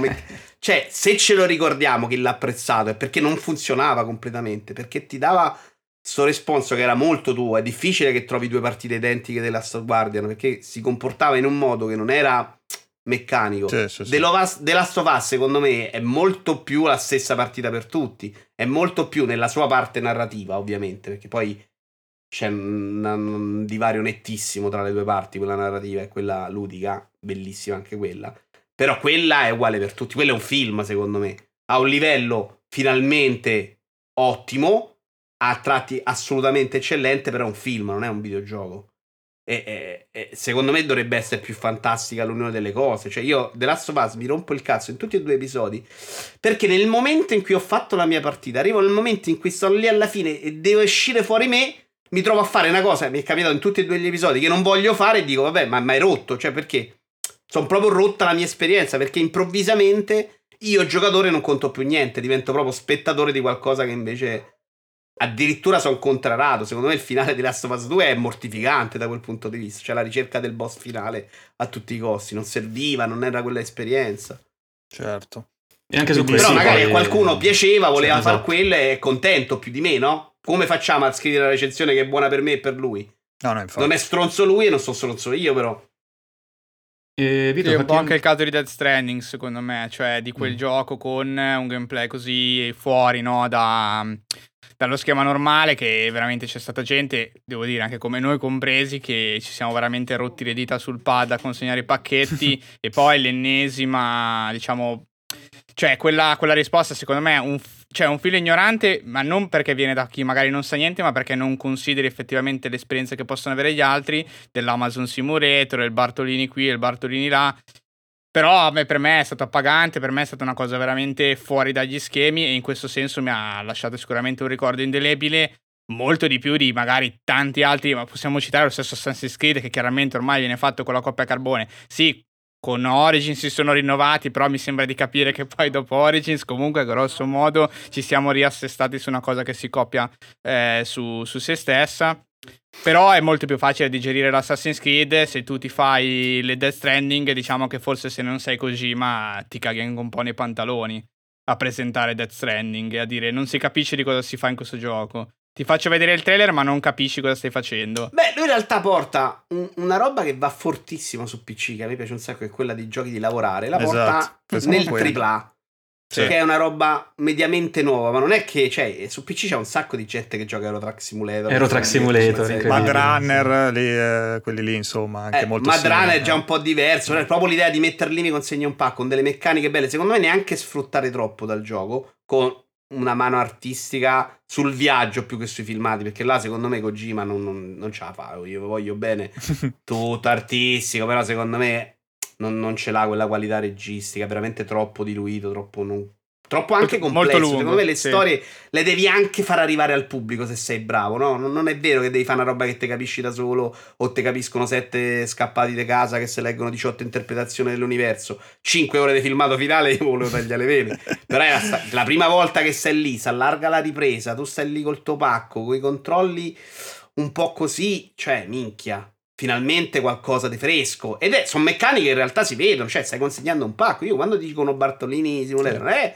falso, ma è figo farlo. No, esatto, esatto, esatto. Eh, cioè, lo sto facendo con difficoltà, con problemi, sfruttando dei strumenti. Cioè, che cos'è il videogioco se non è quello? La prima volta che vedi una cosa che mi sembrava scema, quella del, dell'unione col multiplayer, no? Con la comunità. Sì. Quando cominci a vedere le autostrade che si formano, è una roba che sì, sì, in qualche modo ti colpisce, te lo ricordi, perché dici, oh, minchia, là faccio parte di qualcosa di più grande. Eh, cioè, a me piace anche quello, insomma. Sì, quello molto insomma, particolare. Poi i giochi di, piace- di, lavorare piacciono anche troppo. Cioè. cioè, io sto lì con House Flipper a pitturare pareti, per me è fantastico. è un'esperienza ludica. Ma, ma, a proposito di Fumito Ueda, io so che hai avuto il piacere di, di, incontrarlo tanti anni fa, c'è quella famosa foto che ogni tanto gira, che ogni tanto ho visto. Cosa, c'è qualcosa da raccontarci su quell'incontro? L'ho intervistato per Shadow the Colossus, ah, perché ah, proprio... eh, all'epoca c'era Sony, in cui c'era Simone Grosignani, era sempre il periodo in cui collaboravo con Ival Fulfo Edizioni Master, e Simone ecco. Grosignani lavorava in Sony e facevano qualche evento a Roma dei videogiochi mediamente è fatto tutto a Milano, infatti ormai sono spostati quasi tutti. Quella roba la facevano a Roma. A Roma c'era Ueda, mi ricordo che ho intervistato Pessino e i tizi di Sul Calibur. Ah. Quella di, di Ueda fu un'intervista assurda perché c'aveva la, l'interprete giapponese. quindi io, io facevo l'italiano a Simone Grosignani che faceva in inglese, dall'inglese andava alla giapponese, la Mamma. giapponese diceva Ueda e poi facciamo il viaggio di ritorno in cui non mi facevo tradurre l'inglese perché c'eravamo tutti un po' rotti le palle e capivo quello che capivo e andavo avanti alla prossima domanda. No? non una cosa migliore della mia vita. Però mi ero giocato Shadow the Colossus scaricato tra l'altro a 12 fps ed era stata una roba fuori di testa. Ah, cioè, yeah. Ho giocato il remake e onestamente, vedete là, il remake è una di quelle cose in cui dici che, che, che conta tutto nei videogiochi, no? anche in Death Stranding. Quando l'ho provato di recente con la 3090 a 60 fps e 4K, sapete che avere quella fluidità di controllo mi ha dato a me una cosa diversa. Ah. Cioè, Forse in quel caso quella pesantezza, quella, quella, a me sembrava meglio su PlayStation 4 Pro perché c'avevo quella solidità che invece a 60 fps col personaggio più leggero non c'avevi. Lì, rivedere Shadow of the Colossus pulitissimo, tutto bello, funzionante, non è stata la stessa esperienza di una volta in cui non funzionava un cazzo, non girava, però era wow. Sì, sì, su PS2 Shadow... era tragico anche quello, mamma mia. Shadow of the Colossus lo ricordo una delle robe più incredibili, sì, violente, sì. sensazionali della mia vita. Ce lo metto nei tre videogiochi più importanti della mia vita. Eh sì, eh. Sì, sì, unico, decisamente. Intervistare Ueda com'è stato? Perché so che i giapponesi si pongono in modo molto diverso dagli americani nelle interviste. Vabbè, si poteva anche intuire. Io c'ero però... arrivato con la tua idea, quindi non tocchiamolo. Infatti, nella foto sto con le mani tutte mezzo nascoste perché sapevo che se toccavi il Giappone. Lei mi ricordo, forse non c'era ancora mai stato in Giappone. Quindi, secondo me, sta roba oggi gli frega anche meno. Però stava tutto così perché sapevo che se ti toccavi loro non si offendevano. Però alla fine era un rapporto mille persone, sette passaggi, non è stata sta roba. Mm, sei un po', Poi un po diluito. pure le interviste sono fatte come sono fatte oggi le recensioni, tutte alle 17.15, stesso orario, escono tutte uguali. No? Lì c'erano loro che avevano 20 minuti per tutti e facevano la stessa intervista con tutti. Perché poi il gioco non era neanche uscito da noi, quindi chi l'aveva giocato se l'era giocato come me in giapponese versione Super Svru. e quindi, cioè, i, i, ricordi gli chiesi delle animazioni del cavallo che erano fantastiche. Cioè, però erano loro che stavano lì dalle 8 di mattina alle 9 di sera a farsi 20 o 30 interviste tutte uguali. Capite che pure loro erano proprio sì, scoglionatissimi. Fusi, fusi di testa. Sì, che sì, non, non c'esce la roba interessante. La roba interessante secondo me esce se chiama qualche grossa testata, uno stai lì improvvisamente una giornata e ti fai una chiacchierata come la facciamo tra di noi. Certo. In questo modo può uscirci qualcosa, ma se stai lì a fare promozione sul gioco 40 testate alla 70esima volta che ti chiedo l'animazione del cavallo secondo me te sei pure frantumato eh. bello sto cavallo come, come... eh no, beh, l'abbiamo fatto però non l'abbiamo fatto da un cavallo vero l'abbiamo fatto sul computer perché capisci è una roba meccanica una di quelle robe che sai prima le risposte no però poi... Però, cioè, io intanto oggi vado in giro con la foto con Gueda. eh, infatti, eh, eh, infatti grande invidia. esatto. E poi i giapponesi comunque, o, cioè, penso sia diverso intervistare Yoko Taro che, o Ueda o, Nico, o Hideo Kojima, quindi o trovi il pazzo totale o trovi magari quello più serio e, e sì, composto. Lui, lui timidissimo, ricordo proprio che non si scomodava. C'era uno vicino che probabilmente è famosissimo, io non lo conoscevo, non mi sono cagato, e quello parlava un po' di più, però Wed era proprio tre parole avrà spiccicato. Quella persona era Hideo così, no? Beh, rappresenta abbastanza secondo me i suoi giochi, quel velo di tristezza, no? Quel velo di... Quindi ci sta. Ah, io, ah, io Ico non, non, l'ho amato così tanto, ma gli altri due per me sono delle robe incredibili. Cioè. Eh. Sì, penso che siamo tutti d'accordo. Io li ho recuperati un po' dopo, in realtà, sempre la versione Super Sfru su PC, quindi non, non, ho esperienziato anche tutte le problematiche tecniche originali, però sicuramente è una roba che rimarrà ai posteri, una cosa... Cioè, ancora oggi di fatto possiamo dire, tra virgolette, mai esperita. Chiaramente The Last Guardian è molto più recente, quindi ok, poi anche lì dieci anni di sviluppo, chissà quanta fatica e sangue hanno sputato per eh, tirare eh, però Shadow the Colossus quando lo guardavi dicevi è impossibile che girasse sì, roba sì. nonostante girasse così male era comunque sorprendente perché cioè, era, era, veramente una console che non poteva far girare quella roba là ed era, è, è, fresco oggi come idea anche se si è visto i boss grandi si sono cominciati a vedere si è visto il mondo lì non si era visto tanta di quella roba sì. c'aveva una, una, un'idea di rottura proprio per tutto quello che faceva non avere il contorno avere solo sti boss che era devastante. Sì, anche comunque sull'interfaccia tutto, cioè oggi siamo abituati quasi ad avere più interfaccia, qualsiasi segnalino, robe, lì invece è proprio un, un, un fascio di luce che ti indica la direzione, basta, cioè era anche impressionante per, per quello. Con nessuno che ti spiegava niente, sì, in un sì. momento in cui comin- cioè, ti spiegavano ogni volta ancora X salta a destra, sì, muovi la levetta a sinistra, a sinistra e a destra a destra, eh. che oggi un pochettino l'abbiamo perso, però qualcuno... Forse The Last Guardian lo faceva però, mi ricordo Last Guardian fino alla fine del gioco ti diceva usa questo pulsante per fare questa cosa, quindi c'è stata un'evoluzione mi sa, mi ricordo. Perché poi non ti dava ascolto, quello era fatto. era, era falso, era falso. Era falsissimo. E, ma volevo tornare un secondo a circa un'ora fa di discussione, che in realtà avevo un'altra domanda, credo interessante, per quanto riguarda sempre la questione di riviste e comunque community di videogiocatori. Ehm, se, quanto secondo te le riviste e in generale quelle community che si potevano creare più o meno a inizio um, della del surfing sul web, quindi anche per esempio forum uniti alle riviste, della creazione delle tifoserie dei videogiocatori. Io mi ricordo, ad esempio, mi ricordo non, so se era, no, era, era, un'altra rivista, comunque mi sa a tema Sony, eh, PlayStation, e parlava, metteva due giochi a confronto, Sl, um, Sly Cooper cu- e um, Ratchet Clank, oppure Ratchet Clank e uh, Jack and Dexter e li metteva in versus.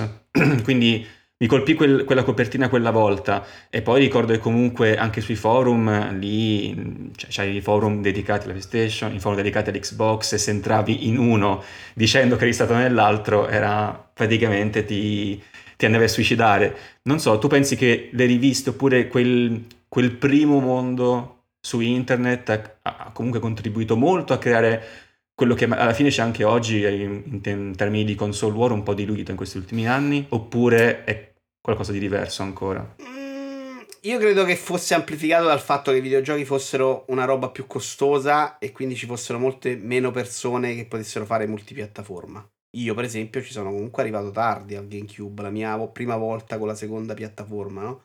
Una ce n'aveva una, avevi fatto una scelta, la difendevi, poi certo. se eri proprio stronzo la difendevi male, però comunque un po', anche se non eri stronzo, ci tenevi che avessi fatto tu la scelta giusta, a difendere quella, quella scelta, insomma. Con i videogiochi come sono oggi, e quindi con l'ingresso anche di persone più adulte, con più disponibilità, con i videogiochi che costano meno, con la roba mm. del pass, è rimasta veramente la fetta degli stronzi a fare questo War. Cioè, però non è il, se sei un appassionato di videogiochi oggi non ti metti a dire la mia console è meglio, ti metti a dire mi piace più sto gioco piuttosto che un altro. Ecco, forse è spostato sul discorso videogioco, secondo me, più che sull'hardware. Perché neanche secondo me la roba PC gaming, console, visto che anche quello ormai oggi a me mi ha crashato per la seconda volta dei console in tre ore. Cioè, la voglia di dire che i console sono fantastici. Secondo me il PC si è molto consolato a livello gaming e la console si è molto PCizzata. Quindi anche lì secondo me è difficile creare queste fazioni terribili, no? Anche perché ormai su PC giochi bene col pad, cioè stanno quelli su console quindi secondo me si è molto spostata più su Red Dead è un gioco fantastico, Red Dead è un gioco di merda o questo tipo di, di dibattito. Oppure c'è tutta un'utenza che una volta non c'era che è una bolla, cioè c'è quello che gioca a Fortnite e basta. Io ho due nipoti e non hanno le console, ma non è che sono giocatori come ero io, che voleva provare cose, vedere cose nuove. Nonostante poi ci abbiano Twitch, le possano vedere giocano quello, hanno il loro gruppetto, il loro gruppetto giocano quello, ogni tanto si spostano, quello grande si sposta ogni tanto su Rainbow Six, un po' su Rocket League, però è... Eh, perché sono giochi di evoluzione continua, continuano per mesi, mesi, anche anni ed è difficile magari eh, staccarsi. Sì. Se il gruppo gioca sempre a quello, eh, è molto meno sì, portato. che è un po' secondo me l'errore che hanno commesso un po' chi fa videogiochi. Questa idea di tenerli sempre incollato il giocatore secondo me non è una roba sul lungo termine positiva nell'economia, no? Perché è vero che poi quando l'hai indovinato fai in gioco, devi fare poche cose, tieni dentro, però è pure vero che poi devi fare solo quello, che non venderai mai un'altra cosa, non lo venderà un altro, cioè oggi è difficilissimo è vendere videogiochi. Infatti sì, due, io ho due fratelli e anche loro appunto Fortnite, bene o male sono sì, chiusi lì per un o bel Minecraft po', ogni tanto. saranno lì, però sì, è complesso poi farli sì, perché, passare ad altro. Perché là si unisce, bravo, la comunità, loro guardano poi lo streamer che fa Fortnite, esatto, parlano esatto, da streaming, di Fortnite, sì, e quindi perché provare un'altra cosa? Cioè il giocatore di Destiny non è più un giocatore secondo me, è un aeronomane, è uno che fa una cosa nella vita, non... Ed è difficile anche ragionarci. C'è un amico carissimo che adesso ha disinstallato dopo sette ah, anni. Ah, finalmente. però non ci ragionavi. Cioè, è uno che anche gli piaceva nei videogiochi. Però sì, sì. La, sua, la, sua, vita era impostata con la sessione giornaliera di Destiny. Sì, perché sono te perdi delle cose. Un secondo Quella lavoro, secondo, me, secondo me non è positiva. Cioè, tenere un giocatore incollato su una roba non è mai positivo per l'industria. E infatti è un'industria che fa fatica a quagliare. Cioè, siamo arrivati all'idea che Microsoft regala i giochi poi vedremo in futuro sostenibile, non sostenibile o no. Ma non può essere positivo, no? Perché comunque Microsoft, se non fa 100 milioni di abbonati, fa meno soldi.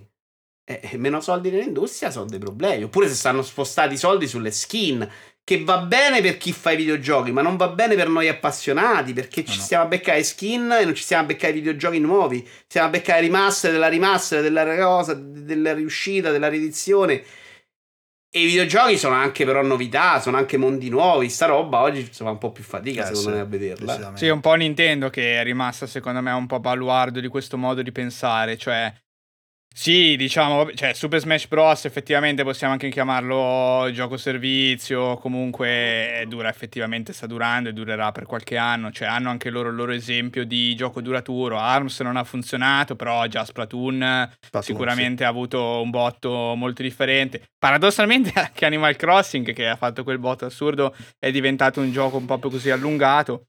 Però forse sono veramente Però aspetta, unici. cioè, è, è, quello è un gioco multiplayer che dura, non è Destiny. È un gioco che ogni giorno ti dà una roba cosa da fare che ti impedisce di fare altro. Cioè, Splatoon ti piace, me lo gioco, mi gioco quello la, la mia mezz'oretta al giorno, se voglio, ma se non ho giocato per una settimana non mi è cambiato niente. Destiny, se te perdevi dieci giorni, c'erano sette valute nuove dentro. Tu entravi, certo, mo che è la fungella certo. della succhietta della, di portarci con la valvolina e va a capire e te devi andare a informare. Quindi era secondo me proprio un indottrinamento e sì, indirizzamento sì. molto diverso. Poi Nintendo c'è cioè, Mario Kart gli è sempre durato un sacco. Loro fanno il esatto, gioco, ne fanno esatto. ogni, ogni anno. Eh, ma quello è un po' diverso. Ma è proprio me. una mentalità diversa di gioco proprio più libero, diciamo, più, più, senza pensieri, più spensierato. Cioè, io ho giocato tanto l'Animal Crossing molto spezzettato e hai proprio la sensazione io devo dire, con Switch in realtà sempre, da, da quando ho preso Switch, cioè c'è proprio quella sensazione di... Cioè non di libertà, sembra che poi quando gioco gli altri giochi in realtà sono schiavo, no? Con le catene, non è così chiaramente. Però c'è proprio quella sensazione di libertà di dire... Cioè se oggi faccio questo, se oggi non faccio la scelta ottimale, se non faccio... se non gioco, se provo queste cose che magari non vanno bene, poi butto via un po' di valuta in game, eccetera.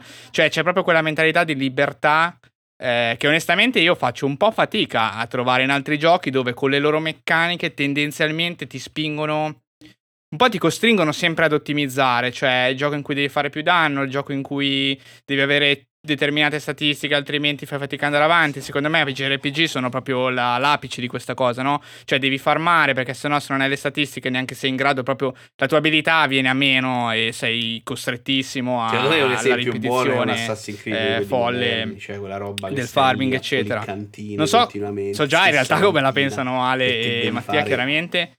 Però forse veramente Nintendo è rimasto non l'unico, ma forse quasi l'unico baluardo grosso di un modo di fare videogiochi più spensierato, un po' più libero e infatti mi verrebbe da dire anche sano per l'industria stessa, perché comunque Nintendo con Switch cioè, veramente è un treno infermabile adesso. Eh sì, beh, abbiamo visto che chiaramente il loro modo, come dici di fare, rimasto sul classico e stanno riuscendo quello che Sony secondo me sta cercando di, di consolidare, quindi giochi suoi, eh, grandi vendite eh, suoi, per i suoi titoli e per i suoi contenuti, e che non è facile, cioè anche Microsoft chiaramente sta facendo fatica eh, con, i suoi, con i suoi titoli, comunque sta lanciando, ha fatto grandi acquisizioni, però chiaramente poi sono nate sono nate tutta una serie di, di titoli anche lì, di sta, sta port- trasformando qualche IP in magari giochi appunto servizio perché finiscono in un abbonamento, quindi hai bisogno di questo, questo ricambio continuo di aggiornamenti. Eh, cosa che invece Sony per adesso eh, cerca di farti appunto il botto, il botto che in questo momento sta facendo solo Nintendo e che, che è difficile. Eh, cioè, Nintendo c'ha questa cosa che, che riesce per adesso, però Sony sembra Beh, stai, cioè, al momento ci sta riuscendo anche Sony, però. Eh. Cioè, Sony è ancora molto brava a venderti le sue IP come evento, come gioco grande, come esperienza da avere per forza e che quindi 70 euro non è un problema. Microsoft non ci stava riuscendo sì. più, ma molto prima del pass. Esce, sì, sì, cioè, esce Gears of War oggi e niente. Cioè, no, è una roba vero, che. È come l'indie che arriva sul passo, non ce l'ha più sta, sto potere. Forse Halo ce l'ha ancora. Io più che altro eh, parlavo, sarà, sarà diciamo, di, di, numeri, Halo. proprio perché cioè, vedo che secondo me, per come sta portando avanti Sony le, le IP, la spesa che sta facendo per portare quella qualità infinita senza senso, secondo me non si sta riflettendo in, nei numeri proprio. Adesso non sappiamo i numeri che hanno fatto che sono un titolo come The Last of Us 2, però mi sembrano troppo pochi per rendere sostenibile un titolo del genere. Poi magari no, eh eh, così un, un, pensiero, però vedo veramente Nintendo i numeri che fa che sono spropositati su titoli chiaramente se, se li paragoni costano... a Nintendo si deve impiccare Sony, eh, però secondo me stanno andando ancora molto bene perché lo fanno con più costanza lo fanno sempre, lo fanno anche col titolo come Days Gone Ghost Tsushima che invece non gli è costato quei soldi, ma neanche certo, Spider-Man certo. secondo me. Sì, sì. E quindi gli va bene. E poi gli va bene perché ha 700 milioni di console in cui vendi tutti i giochi dentro. No, no, chiaro, sì, certo, quello anche sono molto forti. Sì, vero, e, e quella cosa però gli serve per essere così forti. Eh, cioè essere la console che ha quel di tipo di esperienza era molto importante per lei. Ecco perché Microsoft sta puntando tutto su altro per toglierla. Quando Sony non avrà più quei numeri dovrà accedere anche lei ad altri tipi di sostenibilità. Infatti. Sarà molto più difficile per loro, ovviamente. Poi Nintendo è vero che contiamo sempre quando è brava, ma Nintendo sono 20 anni che fa sì, sì, giù eh, sì, una landovina, una... improvvisamente i giochi Nintendo non piacciono più a nessuno, poi gli piacciono, poi non... cioè sta roba secondo me No, no, esatto. Sette anni fa eri un po' coglione a giocare a Nintendo, possiamo dirlo. Prima che uscisse Switch eri un po', un po stupidotto a non Ma avere io PS4. ho sempre trovato impressionante che la gente che ama Nintendo dicesse no, beh, il pad console del merda. Cioè, se ti piacevano i giochi Nintendo, i giochi Nintendo c'erano. Cioè, sta roba sarà sempre abbastanza insopportabile.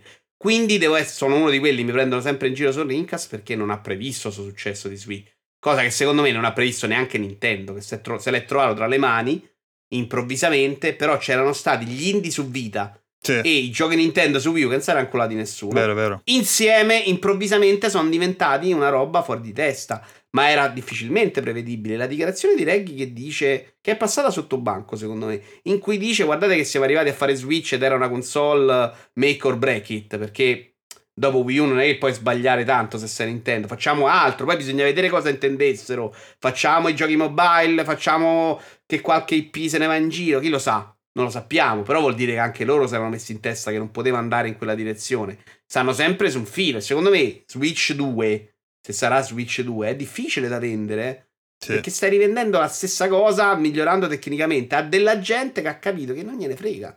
No, no, è vero. Che, gli vendi? Gli vendi Switch proprio, secondo me. Gli vendi Switch migliorato. Secondo me non è impossibile che Nintendo abbia più interesse a fare un modello iPhone. Cioè, vado a migliorare, ma è Switch. Non Switch che gli cambio nome e diventa la nuova console. Perché gli cambia la console, ma poi ci devi far girare i stessi indie. La gente non gli va di ricomprarsi i stessi titoli solo shop. Quindi Nintendo, secondo me, con questa idea di dover innovare, si trova veramente a vivere il suo mondo. Che quando va bene va benissimo, stratosferico. Perché Mario Kart avrà venduto 100 milioni di copie senza l'hai cicciato da Wii U. Senso. Però aveva venduto 13 milioni di pezzi con Wii U. Eh, eh cioè, poca sì, roba sì, per tutto quello tantissimo. che spendi. Eh. È vero. E sì, invece sì. io ti vedo, ti sento sempre, anzi, positivo su, sullo streaming. Eh, e sicuramente fino a poco tempo fa, magari su Stadia uno si poteva sperare un po', magari ci speri ancora, per adesso ci dai, però ultimamente ecco, abbiamo visto insomma un po' di scivoloni non proprio, non proprio positivi da, allora, da parte loro. Positivissimo, no. Cioè, io sono stato il lì a Rincast um, il primo a dire ok, tutto molto figo se funziona, però a chi lo stiamo vendendo Stadia? Perché Stadia il suo problema non ce l'ha da dopo, ce l'ha dall'inizio. Cioè, a chi stai vendendo Stadia? Lo stai vendendo al non giocatore? Che era la roba, quello che non si compra la console e che quindi va lì a giocare a 1080? Come glielo proponi che non glielo stai vendendo? Eh sì. Lo stai vendendo al giocatore? A me mi vendi una roba che buffera, schermo nero, se oggi ancora ho speso 1600 euro per una scheda video? È complicato, no? Non c'hai le esclusive, non c'hai i giochi, me lo devo pagare allo stesso prezzo. Poi è passata la linea che il problema di Stadia sia stato il modello di business. Io continuo ad avere parecchi dubbi su questa cosa. Perché secondo me, se Stadia mi facesse giocare i giochi in 4K perfetti, senza problemi, con la tecnologia giusta, ma io non me la compro la scheda. Quindi per me pagare 60 euro lì piuttosto che comprarlo su PC gioco non mi cambia niente, va benissimo. Quindi per me il problema non era il gioco a 60 euro. Il problema è che a 4K non ce vai, che a me buffera, che a 35 mega zoppico proprio abbastanza, che alle 22.37 passo proprio di sconnette, capite? che non è esattamente l'esperienza di vita perfetta per me da videogiocatore. Però la tecnologia quando l'ho provato, anche con la 35 mega, mi ha sorpreso, perché secondo me si può giocare, secondo me c'è un pubblico che può giocare in quel modo senza lamentarsi. Ce l'ho proprio in famiglia. Eh, però dovevi anche venderglielo, cioè dovevi arrivare pronto. Io non ho visto e mi ha sorpreso la pubblicità su Stadia, su YouTube di Stadia, cioè ce n'è stata veramente poca. Cioè quel pubblico gli dovevi far capire, guarda qua Cyberpunk, te lo giochi, clicca, vai. Sì, la, fa- la famosa cosa di vedere il, il trailer, cliccare ed entrare in gioco che non esatto. sembra realizzato. E invece eh, ho avuto a un certo punto la sensazione che loro stessero volando basso per i problemi di connessione che ci sono ancora nel mondo. Cioè la tecnologia più o meno c'era, chi ha provato anche GeForce mi dice che va comunque bene se c'è una giga, però che con 35 mega invece va molto peggio di Stadia. Però a me sembra impossibile non credere, visto la tecnologia oggi, no, che non sia quello il futuro. Ed ecco perché penso che Nintendo debba anche cominciare a pensare a un mondo in cui non c'ha la sua console. Perché se vince questa idea di videogioco, che è quella in cui non compriamo più le macchine, ma che cazzo se ne fa Nintendo con la sua console? Cioè, deve vendere su PC, ci deve stare anche il gioco Nintendo. Che è una roba che secondo me Nintendo sta sottovalutando troppo ancora oggi. Non capisco perché vendere i suoi giochi a un miliardo di persone invece che farglielo giocare su emulatore potrebbe togliergli denaro. Per esempio, Sony, sto passo che sembrava impossibile, l'ha fatto. Eh sì, lo sta facendo. Piano piano, non completo, piano. certo, perché se vuoi vendere la console, se vuoi vendere il tuo sistema, ci sta che quando esce il gioco sta solo là, però poi te lo sposti. Ma dieci anni fa, a tutti quanti gli dicevi ai giapponesi, guardate che su PC si vende, ti dicevano che eri scemo. Oggi non esce un videogioco giapponese che non esce prima su PC uh, al day one. Cioè tantissimi, cioè, anche le, proprio quelli volte, super giapponesi. A volte ci convinciamo che una roba deve essere così perché è stata così e quindi è sbagliata farla in modo diverso. Ma non è vero, a volte si cambia e a volte stanno sbagliando a non cambiare prima. Tornando alle riviste, e quando sono arrivati i siti, là sono commessi degli errori, no? Cioè la rivista ha voluto ancorarsi al suo sistema cartaceo che è morto e c'era il sito. E sta roba non, è, è, difficile quando sei la, la, roba che funziona cambiare. Eh, però sì. è lì che devi cambiare, no? Cioè, se no, eh, se no poi perdi, però poi muori. Sì, sì secondo me il problema principale anche di Nintendo è che cioè ormai, cioè non ormai in realtà, quasi sempre no, cercano un po' di sposare, che è una cosa che fanno all'inizio e poi perdono negli anni secondo me, cioè hanno sempre l'idea no, del gioco e dell'hardware collegati tra di loro, cioè Switch con i Joy, con tutta una serie di feature che tu promuovi all'inizio, i primi giochi li utilizzano, ecco, l'esempio più, più grande chiaramente Wii, con i Wii Mote, le varie versioni, swinghi con la tua, con la racchetta eccetera. Eh, e quindi secondo me per loro è proprio lontano dal loro punto di vista perché pensano alla console, comunque all'hardware, cioè come un pezzo che è quasi tutt'uno col software. Poi con Switch sappiamo benissimo che con l'arrivo dei tantissimi indie è, è diventata un'altra roba. Poi possiamo anche benissimo dire che, cioè, non so, gli ultimi giochi Nintendo non è che sfruttino Switch a parte la portabilità. Secondo me loro quella roba la pensano perché devono entrare in un mercato in cui non hanno nient'altro da offrire e quindi puntano ad offrire la novità. Cioè, Wii non è Wii perché Nintendo vuol fare roba con l'hardware e i controller. Wii e Wii perché non avrebbero venduto niente dopo GameCube. Cioè, cioè doveva usa- dovevano fare una roba che era diversa. Cioè, come potevi fare Wii se non fai quella roba là? Esci con un'altra console che fa i stessi videogiochi, tecnicamente uguale, e la gente, non c'hai terze parti, la gente si compra altro. E quindi certo. provi a cambiare. Infatti, il passo grosso lo fa sempre dopo il disastro. Eh sì. Cioè, Switch l'idea la fa dopo Wii U. Eh, ecco perché dico Switch 2 è difficile, perché Switch 2 nella rotezza non c'è più bisogno di fare la console col tre piedi, e 3D e VR. Cioè, in questo momento a loro gli conviene fare Switch. Però se fai Switch probabilmente il mercato cambia ancora, si attaccano tutti a un caschetto virtuale, magari sta realtà virtuale prende piede, Nintendo è dietro di nuovo. E infatti la stessa Wii poi è proprio simbolo no, del, del, disastro successivo perché hai portato gente che non giocava, però gente che poi non è stata disposta più a comprare altro e a comprare soprattutto i giochi che di fatto poi vendevano, cioè vendeva poca Io dico roba, sempre che l'hai proprio, l'hai proprio, spaventata quella gente. Eh. Secondo me la gente che hai portato, portato al Wii l'hai proprio fatta credere che il videogioco sia una roba che finisce in armadio. Che è quello che facevano tutti. Cioè, eh, sì. Ho conosciuto un sacco di amici che si sono avvicinati a Wii Sport, lo provavano come provi il tapirulan o la ciclette eh, i primi quattro sì, mesi sì. e poi l'accantoni là. Cioè, quella gente secondo me non l'hai convertita in giocatori ed è quello che secondo me vuole far di più Microsoft. Cioè, secondo me il progetto di Microsoft è quello di ampliare il bacino ed è per quello che stanno facendo sta pippa che trovo anche abbastanza smielata, insopportabile, di siamo tutti amici, vogliamoci bene, eh, infra di qua, infra di là, insomma però il senso ce l'ha, cioè chiaramente lo smartphone è un mercato che fa 70 mila miliardi di pezzi, tu stai lì ancora con 20 milioni, 50 milioni di console e stai lì a rabattarti per vendere, tu dici The Last of Us non fa abbastanza bene, ma The Last of Us non fa abbastanza bene perché i numeri sono quelli, cioè una volta che hai venduto 20 milioni di, di, di giochi su un pubblico di 90, quanto c'ha PlayStation 4? 110, una roba del genere. Eh, siamo cioè, 20, eh, sì. Uno su 5, uno su 6 è tanta roba, eh, cioè non è pochissimo. Cioè, neanche Nintendo, ma forse Nintendo fa un po' di più. Cioè, Però neanche sì. Zelda, per esempio, fa quei numeri. Cioè, è difficile vendere quell'esperienza che è The Last of Us a tanta gente. Loro ce la fanno, ma se ci avessero 700 milioni di console, ne venderesti di più. E, e Microsoft può fare quello. Certo, io ho dei dubbi che possa funzionare, sinceramente. Perché i videogiochi purtroppo hanno questa difficoltà di ingresso che non la togli mai. Questa, tra l'altro, togliamoci anche dal, dalla testa l'idea che il videogioco deve durare 700 ore perché sta roba secondo me pregiudica la qualità del prodotto eh? e allontana sì, la gente invece che avvicinare noi stiamo giocando a Monster Hunter tra l'altro in questo periodo quindi proprio azzeccato come... no però sono d'accordo perché eh, cioè, me ne sto accorgendo proprio perché in questi ultimi anni stanno uscendo cioè, è il filone principale, no? È il gioco che hai la campagna. Però attenzione, non c'è solo la campagna, hai le quest secondarie in cui tendenzialmente fai poco o nulla di nuovo rispetto alla campagna. Però no, aspetta, poi ti arriva il DLC. Però no, aspetta, guarda che c'è anche l'evento che è online, ti arriva. Cioè, c'è questa storia, no?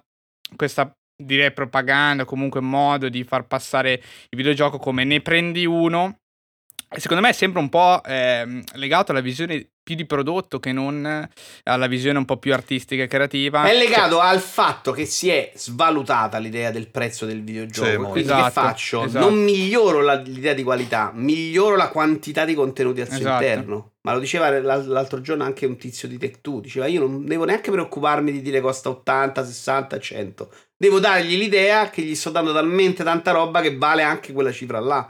Come il famoso però Destiny. roba ha portato...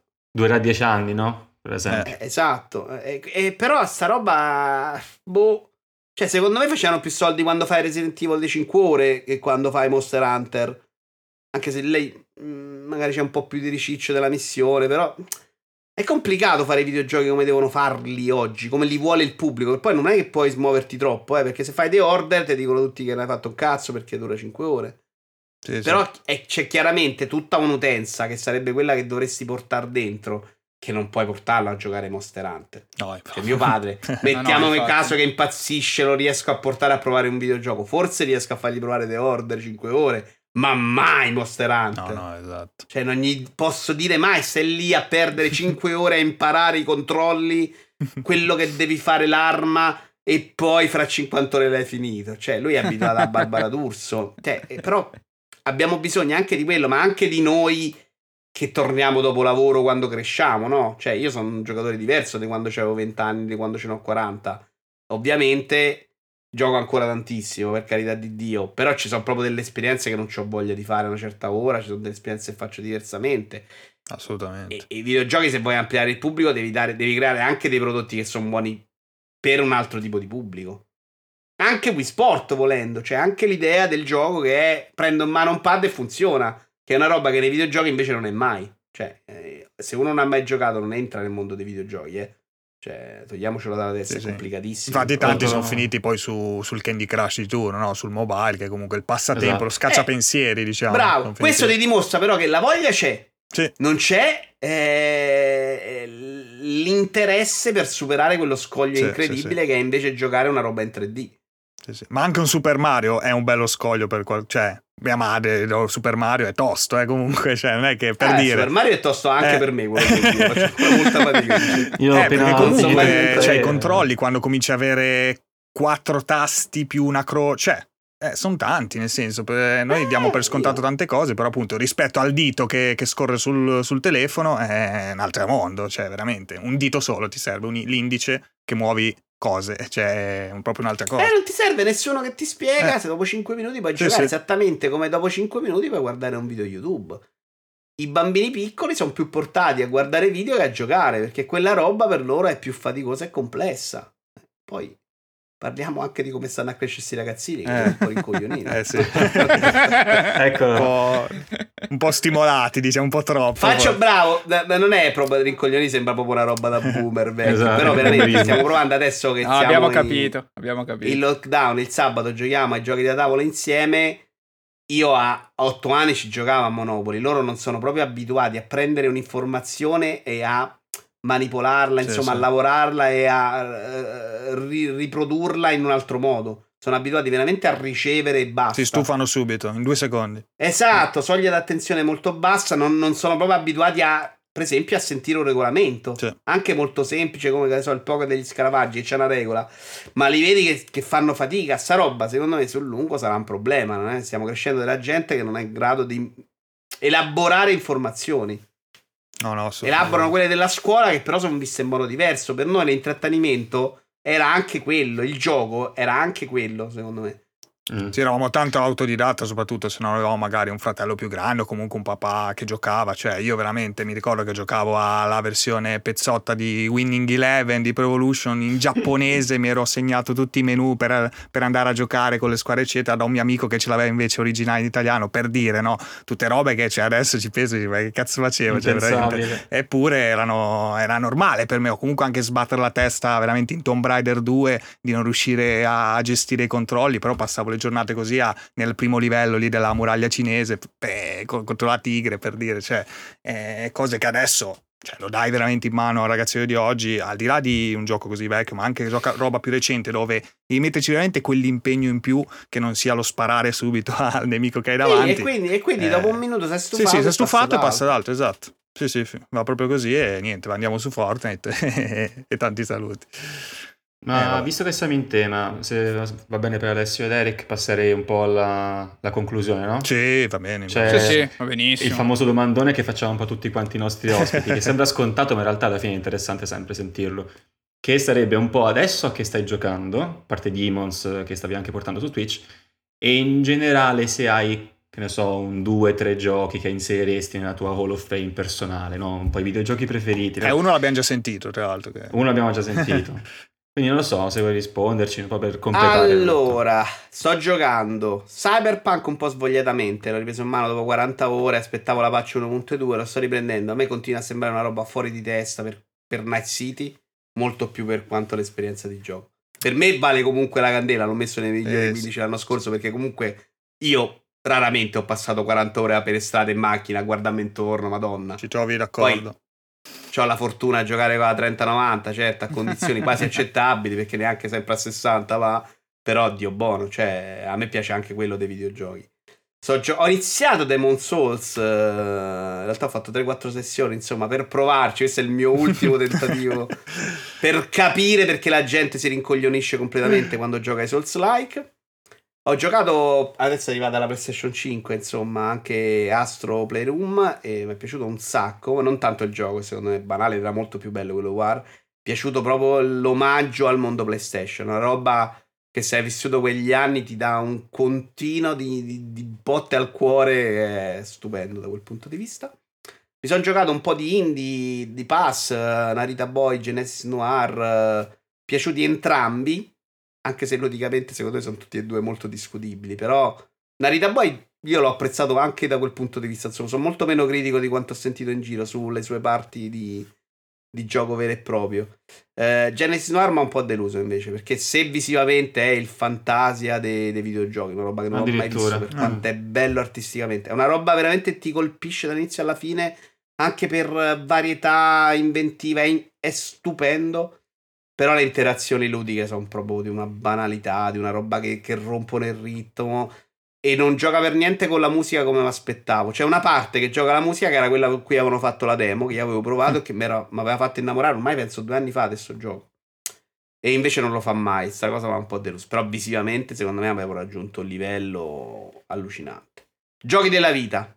Vai. Tetris che ho giocato, penso che ancora oggi, cioè, sono vent'anni che gioco a Tetris. Eh, grande campione di Tetris 99, tra l'altro. grande campione, no, no a, Tetris, a Tetris so giocare, probabilmente è l'unico gioco che posso dirmi di essere più bravo della media.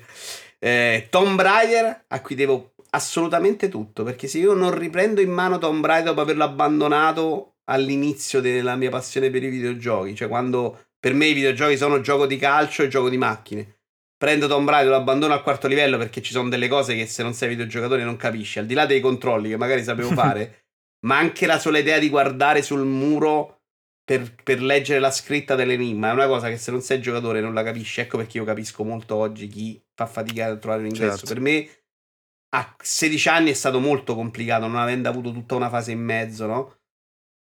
E se non rifaccio quella run quella sera perché un amico mi dice no guarda tu devi giocare su Tomb Raider è proprio incredibile io non sono il videogiocatore che sono oggi. Probabilmente ho smesso e faccio altro, magari scopo, eh, capito? e, e, l'altro ci metto Shadow the Colossus dai tre, tre giochi della vita. Ho capito. Eh beh. Beh, beh, è un trio interessante in realtà. Ma giusto per Tomb Raider, eh, il, la nuova mm, incarnazione, non, non lo so, che... Ti è piaciuta? Allora, ho smesso di insultarli un ah. po' come con i nuovi Assassin's Creed, perché secondo me non, sono, non sono, fanno neanche più parte della saga originale. Cioè, nel nell'Assassin's Creed di oggi non c'è niente dell'Assassin's Creed che a me piaceva molto in Uni. Cioè, l'Assassin's Creed io ho litigato con la gente anche nella saga di Ezio Auditore perché piaceva a tutti e per me insomma era tutto molto discutibile però c'aveva le belle ah, città. Yeah. mm. quando secondo me è diventato figo altri lo criticavano io lo difendevo. Purtroppo questa Creed non funziona. Quando è diventato Tomb figo Raider ha accettato che stiamo giocando a Uncharted e non a Tomb Raider no. l'ultimo episodio secondo me quantomeno si avvicina un po' al livello all'effetto che io chiamo Indiana Jones, cioè è molto più turisticamente di esplorazione accettabile, cioè si avvicina come livello di dire ok sto guardando una cosa figa, che era una roba che invece provava a fare era una roba orribile. Mm. Gli altri due secondo me sono proprio degli Uncharted pezzotti. Il terzo è già più bello da vedere, c'ha delle ambientazioni che ti ricordano molto più quell'idea di vado a esplorare un mondo sconosciuto. Però, cioè, non è Tomb Raider. Cioè, io da appassionato di Tomb Raider preferisco 100 volte Angel of Darkness, che era una merda, però era Tomb Raider. Che mi ricordo era una cosa che leggevo, che leggevo, su una rivista, anche io là mille volte queste, queste immagini, Lara con questa tuta particolare, con gli occhiali tondi, neri. Mi ricordo questa, questa cosa. Angelo Darkness. Sì, mi ricordo. Ma c'era un tizio, Angelo Darkness, a proposito di riviste, noi l'abbiamo guardato per anni questa cosa che non usciva. Questo personaggio che non c'era nel gioco. Quando è uscito il gioco, ho pensato tre anni dopo, dico, ma scusa, io ho letto anteprime di Tomb Raider con questo, con l'accetta, nel gioco finale, mica c'è stava. Un mistero. Lo, ve- lo vedi, mi sembra in un secondo che hanno proprio tagliato. Del passato. Però e... era un Tomb Raider, cioè a giudicarlo oggi mi manca, perché era ancora... Poi, onestamente, di recente ho giocato i primi due e il secondo già... Mm. Me lo ricordavo più bello, cioè eh. il primo è ancora oggi un gioiello perfetto. Il secondo, cioè, cazzo, alcune cose orribili già oggi. Però, cioè, preferisco quella roba che secondo me non è stata ripresa e che riprendeva Yema Live forse un pochino. E Zelda, cioè, l'idea di arrampicarti con la stamina, che c'era in Yema Live, che era sì. un indino del cazzo su Apple Arcade. Ah, si ricordo. Survival, per secondo me era figa perché l'arrampicata, secondo me, di Tomb Raider doveva andare in quella direzione. Cioè, Tomb Raider era un platform, non era un'altra cosa. Era un platform in cui studiavi molto l'ambiente. Ecco perché io non ho mai pensato che quei controlli fossero un problema. Se Tomb Raider lo fai diventare una roba in cui il salto è in automatico, l'hai ucciso, non c'è rimasto più niente. Cioè, c'è il crafting praticamente, come i nuovi. Cioè, tu fai il salto in automatico, non è più un platform, no? Mentre Tomb Raider era quello, cioè c'era veramente poco del resto, era tanto platform. Ed era guardarmi intorno su cosa devo appiccarmi, cercare di capire qua se posso passare o qua no. Che era una roba, secondo me, la stamina ti avrebbe dato un po' quell'idea, no? Mm. E invece siamo beccati Uncharted con il tasto tipo e scimmie sul pad che non ti giuro non riesco mai. Ma neanche Uncharted riesco a difendere. Uncharted sono arrivato al punto in cui capisco perché facciano quello. Lo accetto perché è bellissimo quell'altro che fanno, cioè la parte visiva. Sì. Però, cioè, per me i giochi devono essere un'altra cosa. Mm. mm. E Assassin's Creed quando è diventato più figo secondo te? Il punto di... Eh il punto massimo di Assassin's Creed qual è stato secondo te? Perché prima hai detto... Unity. Un... Eh, sono d'accordo anch'io. Senza ombra di dubbio proprio. Perché Unity i controlli funzionavano ed era un momento della saga in cui avevano capito che non sapevano farlo il gioco degli assassini, cosa che avevano provato invece a fare secondo me un sacco fino a Unity. Cioè loro facevano queste missioni tutte preparate, qui devi arrivare dall'alto, qui devi arrivare sotto, poi te lanciavi sul nemico, se rompeva tutto, tutti a casa. In Unity ne fregava un cazzo di questa cosa. Intanto avevano alleggerito i controlli in cui uno scendeva e uno saliva sì. e funzionava sì. bene, te incastravi. E poi sta roba di andare a assassinare la gente era proprio. C'era sta storia, c'era una città che secondo me è una delle più belle ambientazioni bellissima, bellissima. della storia. Sì, sì, sì. Io quando ho visto Unity che... ho visto la next gen comunque. Personalmente, quando giocavo su console, questa è una roba incredibile. Quando ho visto Parigi. Ma guarda che è bello ancora oggi. Se vai a vederlo moddato 4K, è una roba ancora incredibile. Perché Stupendo. a livello di modellazione, lo dicono anche loro, era fuori di testa. Ce l'hanno fatto una roba 1 a 1 che non ha senso. E infatti, quando è uscito eh, Origins, sì. per le prime 20 ore ci sono io che bestemmio in video, ma proprio che sto lì di oro. Perché Assassin's Creed non puoi togliere la verticalità. Cioè, se Assassin's Creed togli la roba da arrampicare, hai tolto Assassin's Creed, non è vero che è lo stesso. Con un sistema di combattimento che continua a sostenere tutti, che è migliorato, che è fantastico. Io ho tolto, ho rotto un RB da un pad perché Odyssey fai solo RB, boom, boom, boom, boom, boom, boom, e finisce il gioco. A, ad hard, non a normal. Poi Origins aveva ancora una bella ambientazione. Odyssey già comincia a fare una roba che ricicla un sacco di statue. Valhalla è proprio la sagra, cioè statue greco buttate a cazzo in Inghilterra, i muri, la, le, tutte le abbazie uguali. Cioè, siamo proprio una roba che lì veramente, oh, veloci, veloci, si vede. Già Odyssey secondo me era un mezzo miracolo per quanto era uscito vicino ad Origins. Valhalla mi sono maledetto per averlo finito. Con una struttura alla massa. Sì, c'è una roba che non devo proprio giocare nella vita. Cap- ho capito perché piace, esattamente come ormai ho capito Uncharted. E non è una roba per me, io devo stare proprio lontano da quella roba. Cioè, è una roba che se ti piace andare lì a cercarti la statuetta sotto la cosa, pulisco, faccio il completista, è un gioco fantastico perché dura 6000 ore, secondo me, se vuoi fare quello. Se è una roba in cui ti serve la storia, lasciamo perdere. Cioè, la storia finale di Valhalla sia quella dell'episodio che quella della saga è una roba che... Già la saga di suo, quando faceva la saga di Assassin's Creed, era da Assassin's Creed 2 che era impazzito, eh? quando arrivi sotto a Cappella Sistina e c'è sta Atlantide, già secondo me cominci un po' a sbarellare. Però questa secondo me è delirante anche nella trama proprio del singolo episodio, Valhalla è allucinante, c'è una roba veramente una mano nei capelli. Tutto costruito su un momento, il momento dura tre secondi, che non c'entra niente, due boss senza combattere, non capisci come si è rotto il pad, devo combattere, è un video, sto a guardare YouTube, non lo capisci. Finisce il gioco e non sai neanche se è finito il gioco perché cioè, è tutto fatto a zone in cui liberi cose. E non è chiarissimo alla fine se l'hai finito. Se ti vai a guardare su internet, è pieno di gente che dice: Scusate, ma l'ho finito. o devo fare quest'altra zona per finirlo. È un ex o un DLC. Cioè, non credo che sia positivo, secondo me, no, quando parli di una saga. Direi no, però è diventata, secondo super... me è diventata proprio la saga dei collezionisti di roba. Sì, così. sì, esatto, esatto. Secondo me, guarda, io sono un giocatore avido dei Souls. E paradossalmente a me quella sulsizzazione che hanno fatto da Origins in poi, cioè quell'impostazione dello scudo, la spada, puoi fare il parry, colpisci, colpisci, colpisci. Cioè, ha veramente ammazzato Assassin's Creed. È vero che forse già con eh, Syndicate, diciamo, quel sistema veloce era stato un po' replicato un po' troppe volte, si era evoluto un po' poco, era un po' ripetitivo, però, però sai è stato un po' unico nel suo genere. Non cioè. era, secondo me, fino a lì, non era centrale dell'esperienza. Ecco perché secondo me non aveva senso criticarlo così tanto. Non era quello Assassin's sì. Creed. Quello era una parte che ti trovavi in mezzo, te la toglievi velocemente, funzionava come gli action di quel tempo alla Batman, in cui comunque era anche bellino da vedere. Però non è vero che là c'erano nemici e facevano una fila e qua no, perché qua è la stessa cosa, eh. Qua c'è i no, no, esatto, esatto. stanno tutti sì, intorno. Sì, esatto. cioè, non... È solo una roba che la fai di più. Qua è proprio centrale il combattimento. Qui è una roba che fai per 60 ore a menà. Poi, soprattutto in Valhalla, questi attacchi alle abbazie. Boom, boom, boom. In Unity tu il combattimento lo fai come una roba collaterale. Cioè, il gioco si basa sull'arrampicata. Che era semplificato, ma era una roba che ti dava comunque la sensazione che lo facevi tu. Secondo me funzionava benino. Adesso è tutto. Tasto solo, tu, tu, tu, tu, tipo Uncharted arrivi su. All'inizio ti dovevi spostare un pochino, secondo me.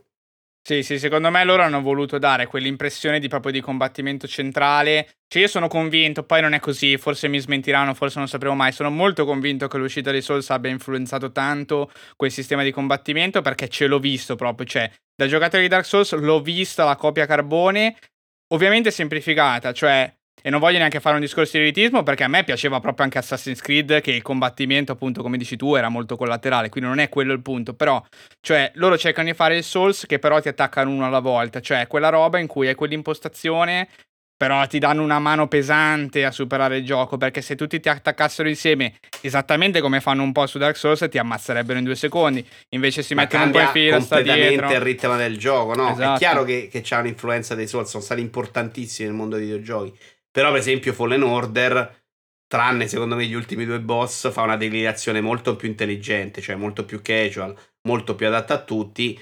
Ma comunque una roba che non sì. è una barzelletta. Cioè, secondo me gli Assassin's Creed moderni sono una barzelletta da quel punto di vista. Perché quella roba che in teoria c'è è assolutamente evitabile. Attaccando il nemico ammazzate. O arrivando livellato di uno. Se sì, mi dai esatto, quella possibilità. Devastante. Molto sì, strano anche quello. Cioè quel sistema lì fintissimo, RPG e di rarità, che poi hanno anche gli oggetti, no? C'è quello raro, c'è quello viola, che sono un po' ovviamente Diablo-esque. Cioè quella roba lì che è il drop, ti sì, fanno sì, credere certo. di avere il drop, però alla fine non serve niente, cioè devi solo arrivare lì al livello giusto, se riesci ad arrivare a un livello sopra distruggi tutto, se sei un livello sotto no, non puoi toccare i nemici perché hanno il ceschietto. Sa- sarò all'antica, però onestamente quei negozi dentro i videogiochi non li voglio vedere. Cioè, Mamma mia, sì, sono d'accordo, sono bruttissimi. Sette valute, madonna. Ho visto no, uno screen, roba, è imbarazzante. Una roba bella perché poi all'inizio c'aveva questa idea storica, cioè... Boh.